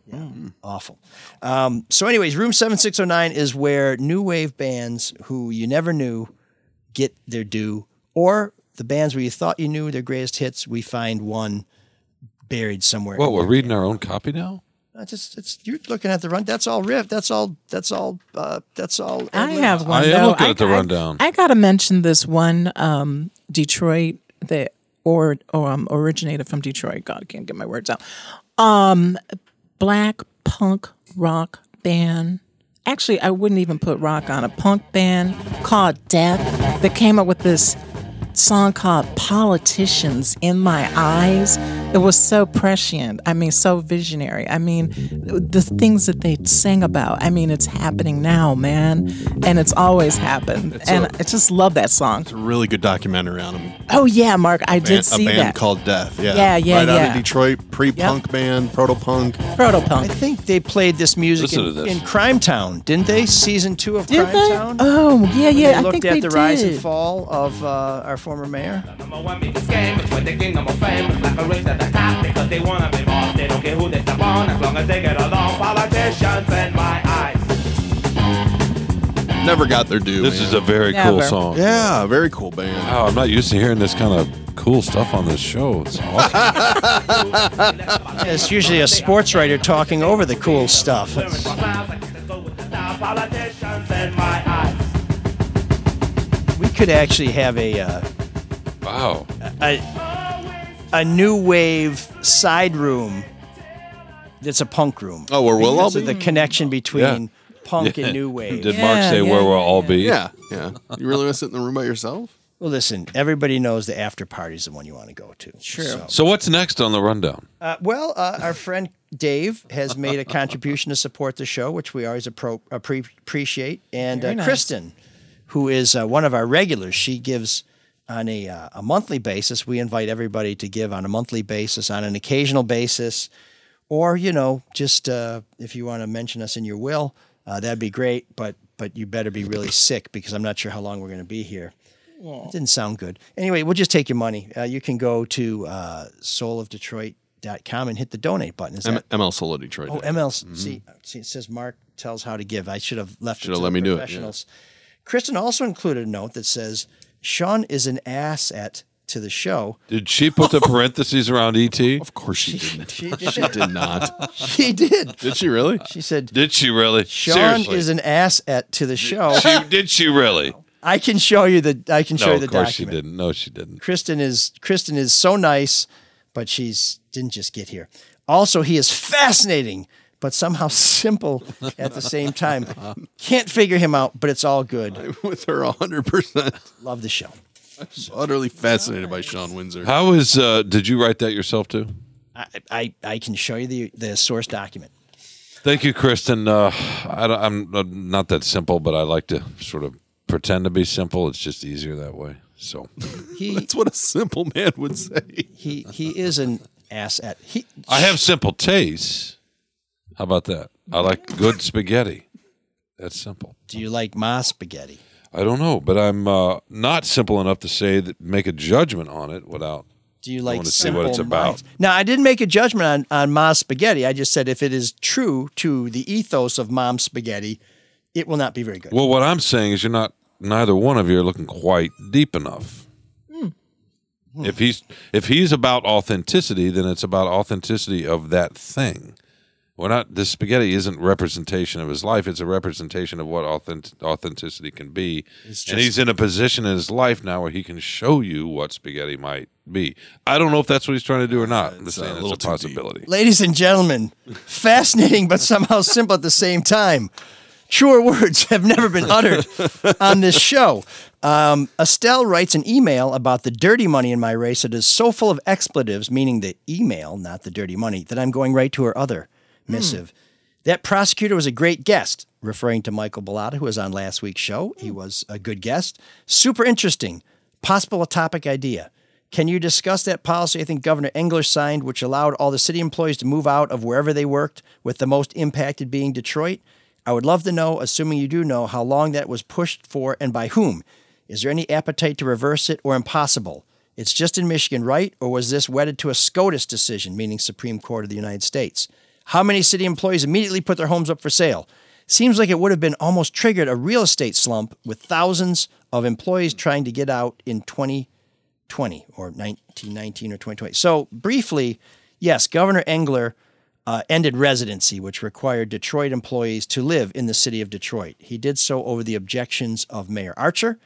Uh, he may have been encouraged to do so by public employee unions who wanted the freedom to live wherever they choose.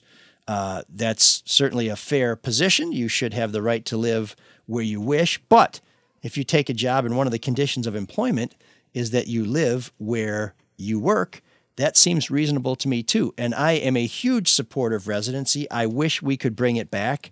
However, I don't think it's going to happen. Uh, and right now, because we don't pay our our first responders enough money, it would be a hardship on them because property is going up in Detroit. Real estate prices are going up in Detroit, yet our pay for our police, fire, and EMS are failing to keep pace, which is why I want better pay and benefit for those uh, those crucial uh, municipal employees. Uh, as for what impact it had on neighborhoods, uh, my neighborhood was one that was densely populated by city employees. They all moved to the other side of Mac almost as quickly as possible. And a lot of the police and fire who used to live in Copper Canyon, which was very prevalent on the east side, some of them moved so far that they lived uh, in places like Macomb Township, Chesterfield Township, Shelby Township. They got out as soon as they could. Very devastating to our neighborhoods, very disappointing to their neighbors. We miss them tremendously and we would like them to come back. So, my plan is if we can't make this mandatory, is to make the city of Detroit such a wonderful and attractive place that you will do whatever you can to get your ass back to the 313. Also, uh, we need to lower those those those uh, insurance rates because that is a huge impediment, and we need to improve the schools. And one way to do that is provide opportunity for families, get people to work. If you can fix the families, you can fix the schools. You're putting too much pressure on teachers to do too much. Uh, Kimberly is hot off the press with this take. ML, with President Biden speaking in Howell right now, around the time you report record the podcast, what specific things would you ask for infrastructure wise? And also, above and beyond the obvious roads, bridges, modernized energy, and sewer system, is there anything novel and big Washington could earmark that would be a game changer for Detroit? Well, first of all, we want to use some of that money to uh, to fortify our homes against the flooding, to try and make sure that we get the green infrastructure we need to keep the water out of our system that can't handle it, and also to get the backflow preventers and the sump pumps to keep our homes dry. But if there's a game changer for Detroit, to me, it's public transportation. Hmm. To me, if we could get a, a light rail or subway or even just some dedicated lines so we could go from Detroit to Pontiac to Ann Arbor to the airport out to uh, out to uh, let's say uh, St. Clair Shore. New Baltimore. Yeah, I mean, I thought the Q line, there were some plans discussed about it extending across Eight Mile. I, I think they might want to. I think it's built to be, you know, augmented in the same way the People Mover was, and that Right. didn't happen. But the problem with the Q line and a lot of the, and the with- and the People Mover is that it doesn't have a terminus that has a big parking lot. So you can't drive, leave your car, and get on the Q line. You have to drive, park, pay a lot of money to park, pay a fair amount to ride the Q line, and I mean. It, it doesn't make sense. It's like a moving sidewalk at an airport. Yeah. It gets you from point A to point B a little quicker. but yeah, it runs with it runs with it the worse. traffic. Mm. It There's does, a light yeah. rail in Minneapolis that goes from that airport to downtown and to Mall of America and some other spots. But Pittsburgh it, it has, has its own rail. dedicated line, Yeah. right? now it's not running at 70 miles an hour, but it it goes a lot quicker than this and doesn't have to stop for stoplights. Yeah, and when we've seen that with the smart buses, those express routes that will take one or two stops between downtown and the airport. I mean, to me, if you could do light rail, we spent a billion dollars to add a lane to 75, which by the time the money was spent, it was already over capacity. If you're going to spend that much money to tear up that much concrete, put a rail line Right. there. Pontiac, Royal Oak, Detroit, Ann Arbor, Airport, Detroit. or I guess you do Detroit, Airport, Ann Arbor. Arbor. Yeah. Um, get kids to Eastern, get kids to Ann Arbor, get it out to East Lansing, get out to Chicago, get to Grand Rapids, get us out to the east, take us somewhere along the lake. Yeah, the Lansing. Yeah, I'm I'm sold on that. Uh, uh, Great question, Toledo, great Why answers. not? You know, Yeah, it these- can happen. This is something we could do, and but this, this, would is just a drop in the bucket. I mean, this this infrastructure bill. I mean, it's just the beginning of what America needs to do. But we'll see if it happens. I don't know. Well, when you run with the message of government is bad for what since Reagan, so for forty years, how do you expect people to believe? And I don't want to get off on this as the end of the show, but how do you expect people to believe that we can pull this off? That, Right. You know that we should spend money, that we know what we're doing. Well, You and when can't. you send people to office who are more interested in putting money in their pockets than putting results on the table, when you have people like Monica Conyers who has taken hundreds of dollars to sell her vote on a billion dollar sludge burning contract, oh my goodness, yeah, that's that's crazy. So uh, Kimberly has a few more uh, hot takes on Ford and GM building plants down south. We're almost out of time, but uh, but yeah, we wish those those those uh, those plants had been here. And I was kind of surprised to see the state MEDC, the Michigan Economic Development Corporation, just kind of respond like, "Yeah, we didn't really compete for that." I'm like, you, you- "Excuse me, you didn't really what?" Like, I don't like And the tax not? incentives, but I mean, how do you not get in that? Stanton, Tennessee. I mean, it just seemed like a slap in the face. I mean, we're the Motor City. I mean, come on now. Tennessee GM has all that that Saturn land, right? So I Yeah, can they kind of see that. But what the hell does Ford have in Kentucky? Right. Nothing. I mean, come on now. So uh, now they have invested a lot in Michigan, so I don't want to say that we should get everything, but really, when you're going to have the EV factory in Hamtramck, it'd be nice to have the batteries a little closer than uh, than Tennessee and. Kentucky. So. Um, if you want to find out what I'm up to, you can follow me on social media at ML for Detroit on Facebook and Twitter. Also, uh, if you want to know what's going on with the show, you can follow me at Twitter at Elrick or on Facebook ML no periods Elrick. Um, you can check out the uh, Politico Coffee podcast with Tracy and her, her TM every week uh, on YouTube, and uh, and we'll have a link to it here on our website. Thanks, and, and follow it on uh, on Twitter and uh, and on uh, on Facebook. You can find links to that in my link to today's show on Facebook and Twitter. And um, Sean, uh, wh- where where are you headed next? I guess learning how to be Forrest Gump. You got to run. No, Oh, no, no. no run, I'm Sean, run. I'm simple. oh, I just don't have the math skills. Kristen, you cut him deep. Yeah. You cut him deep. I don't have the math skills It's the sharp knife. or the memory. goes the deepest. So I really don't have anything, and I'm not fascinating. You'll be in Indianapolis, then I'm you'll boring. be in Lincoln. Yes. There you go. Oh. And then back in Indianapolis for your Spartans. the stinking in Lincoln. What what's uh, what's going on with the Carlos and Sean podcast? Where can people find this? Uh, Freep.com, we have Dan Dickerson on later today. to Talk about the Tigers. Wrap up Dan the season. Dickerson had a long relationship with the Tigers. Yeah, he did. Those ro- long relationships are important. Yeah, he still does. He does. I know. Hey, I just got a quick question for Sean. Uh, what do you think about this Urban Meyer scandal? I mean, is this going to blow over or? It's already done. That's really a better question for Mark, because Mark's the one that likes that barstool Love scandals.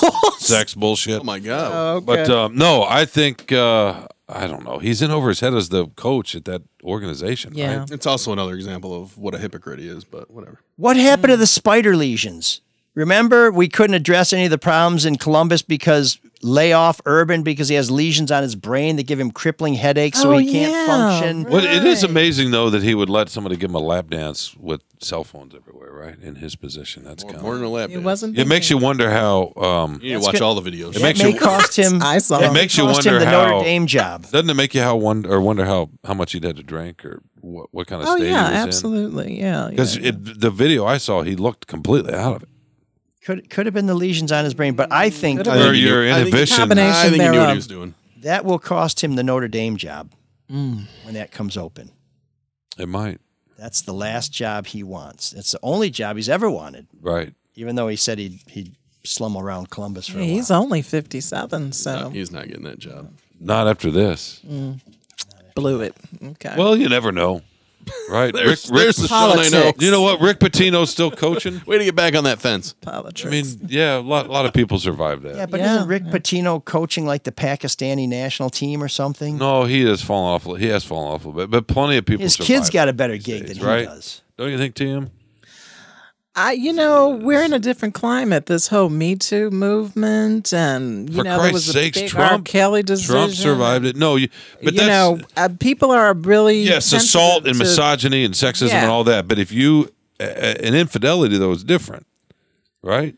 It's not illegal for one. You're talking. I mean, Me Too is centered around a lot of you know we're living in the age activity. of social media, and so I don't know if you saw the um, you know the fallout on social media, um, and uh, Urban Meyer's wife even uh, tweeted a response. I, so I don't know if it's going to she continue to him, get legs. Notre Dame fans will. If yeah. she- okay. Good point. We'll if see she what does, She does. And he's wins, they don't give a shit. They're hypocritical Catholic pieces of shit, just like It everybody looked else. bad though. It looked Just bad. like everybody else. Everybody wants She's to at win. home If with they the wanna win, grandkids, and well, he's they're in a gonna bar look- getting a lap dance. They're going to you know, shove the from a Bible back in that drawer as soon as they start winning. It's about winning. Yeah, I we'll have an idea for a great new podcast. Zero and four. all with right. uh, Tracy Martin and Jan Windsor. We're going to call it TMZs.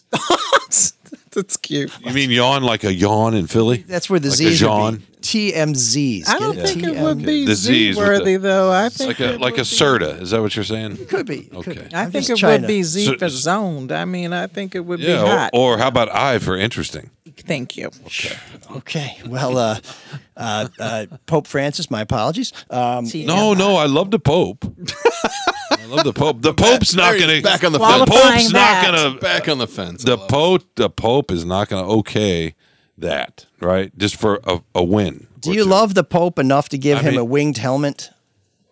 I don't know. Maybe he's got a soccer team or something that he might do that for. But He's who already got his winged helmet. I know. That's what I'm saying. That That's real love. Yeah. Not that he didn't have enough hats. Anyway, uh, that's the show.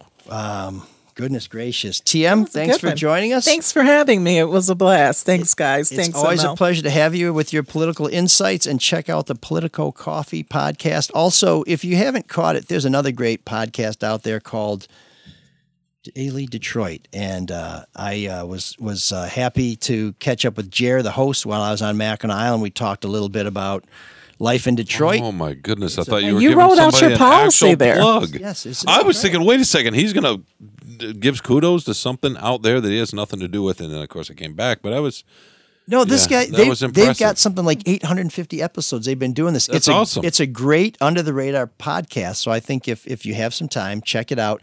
If you don't have time, uh, make sure you focus on the other Red Shovel Network offerings. That would be Charlie LeDuff's No BS News Hour. also uh, uh, resplendent with conies. And the Drew and Mike podcast, which right now is kicking on the door saying, It's time for the Drew and Mike podcast. So, Cyrus, I'm sorry I was so late in saying this, but if you wouldn't so mind, uh, we would like to be taken out. Can you dig that? Can you dig it? Can you dig it?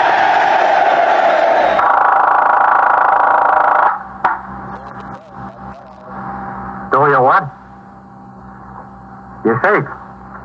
Where is it? And so it goes. Around the clock, through the week, every day, every year.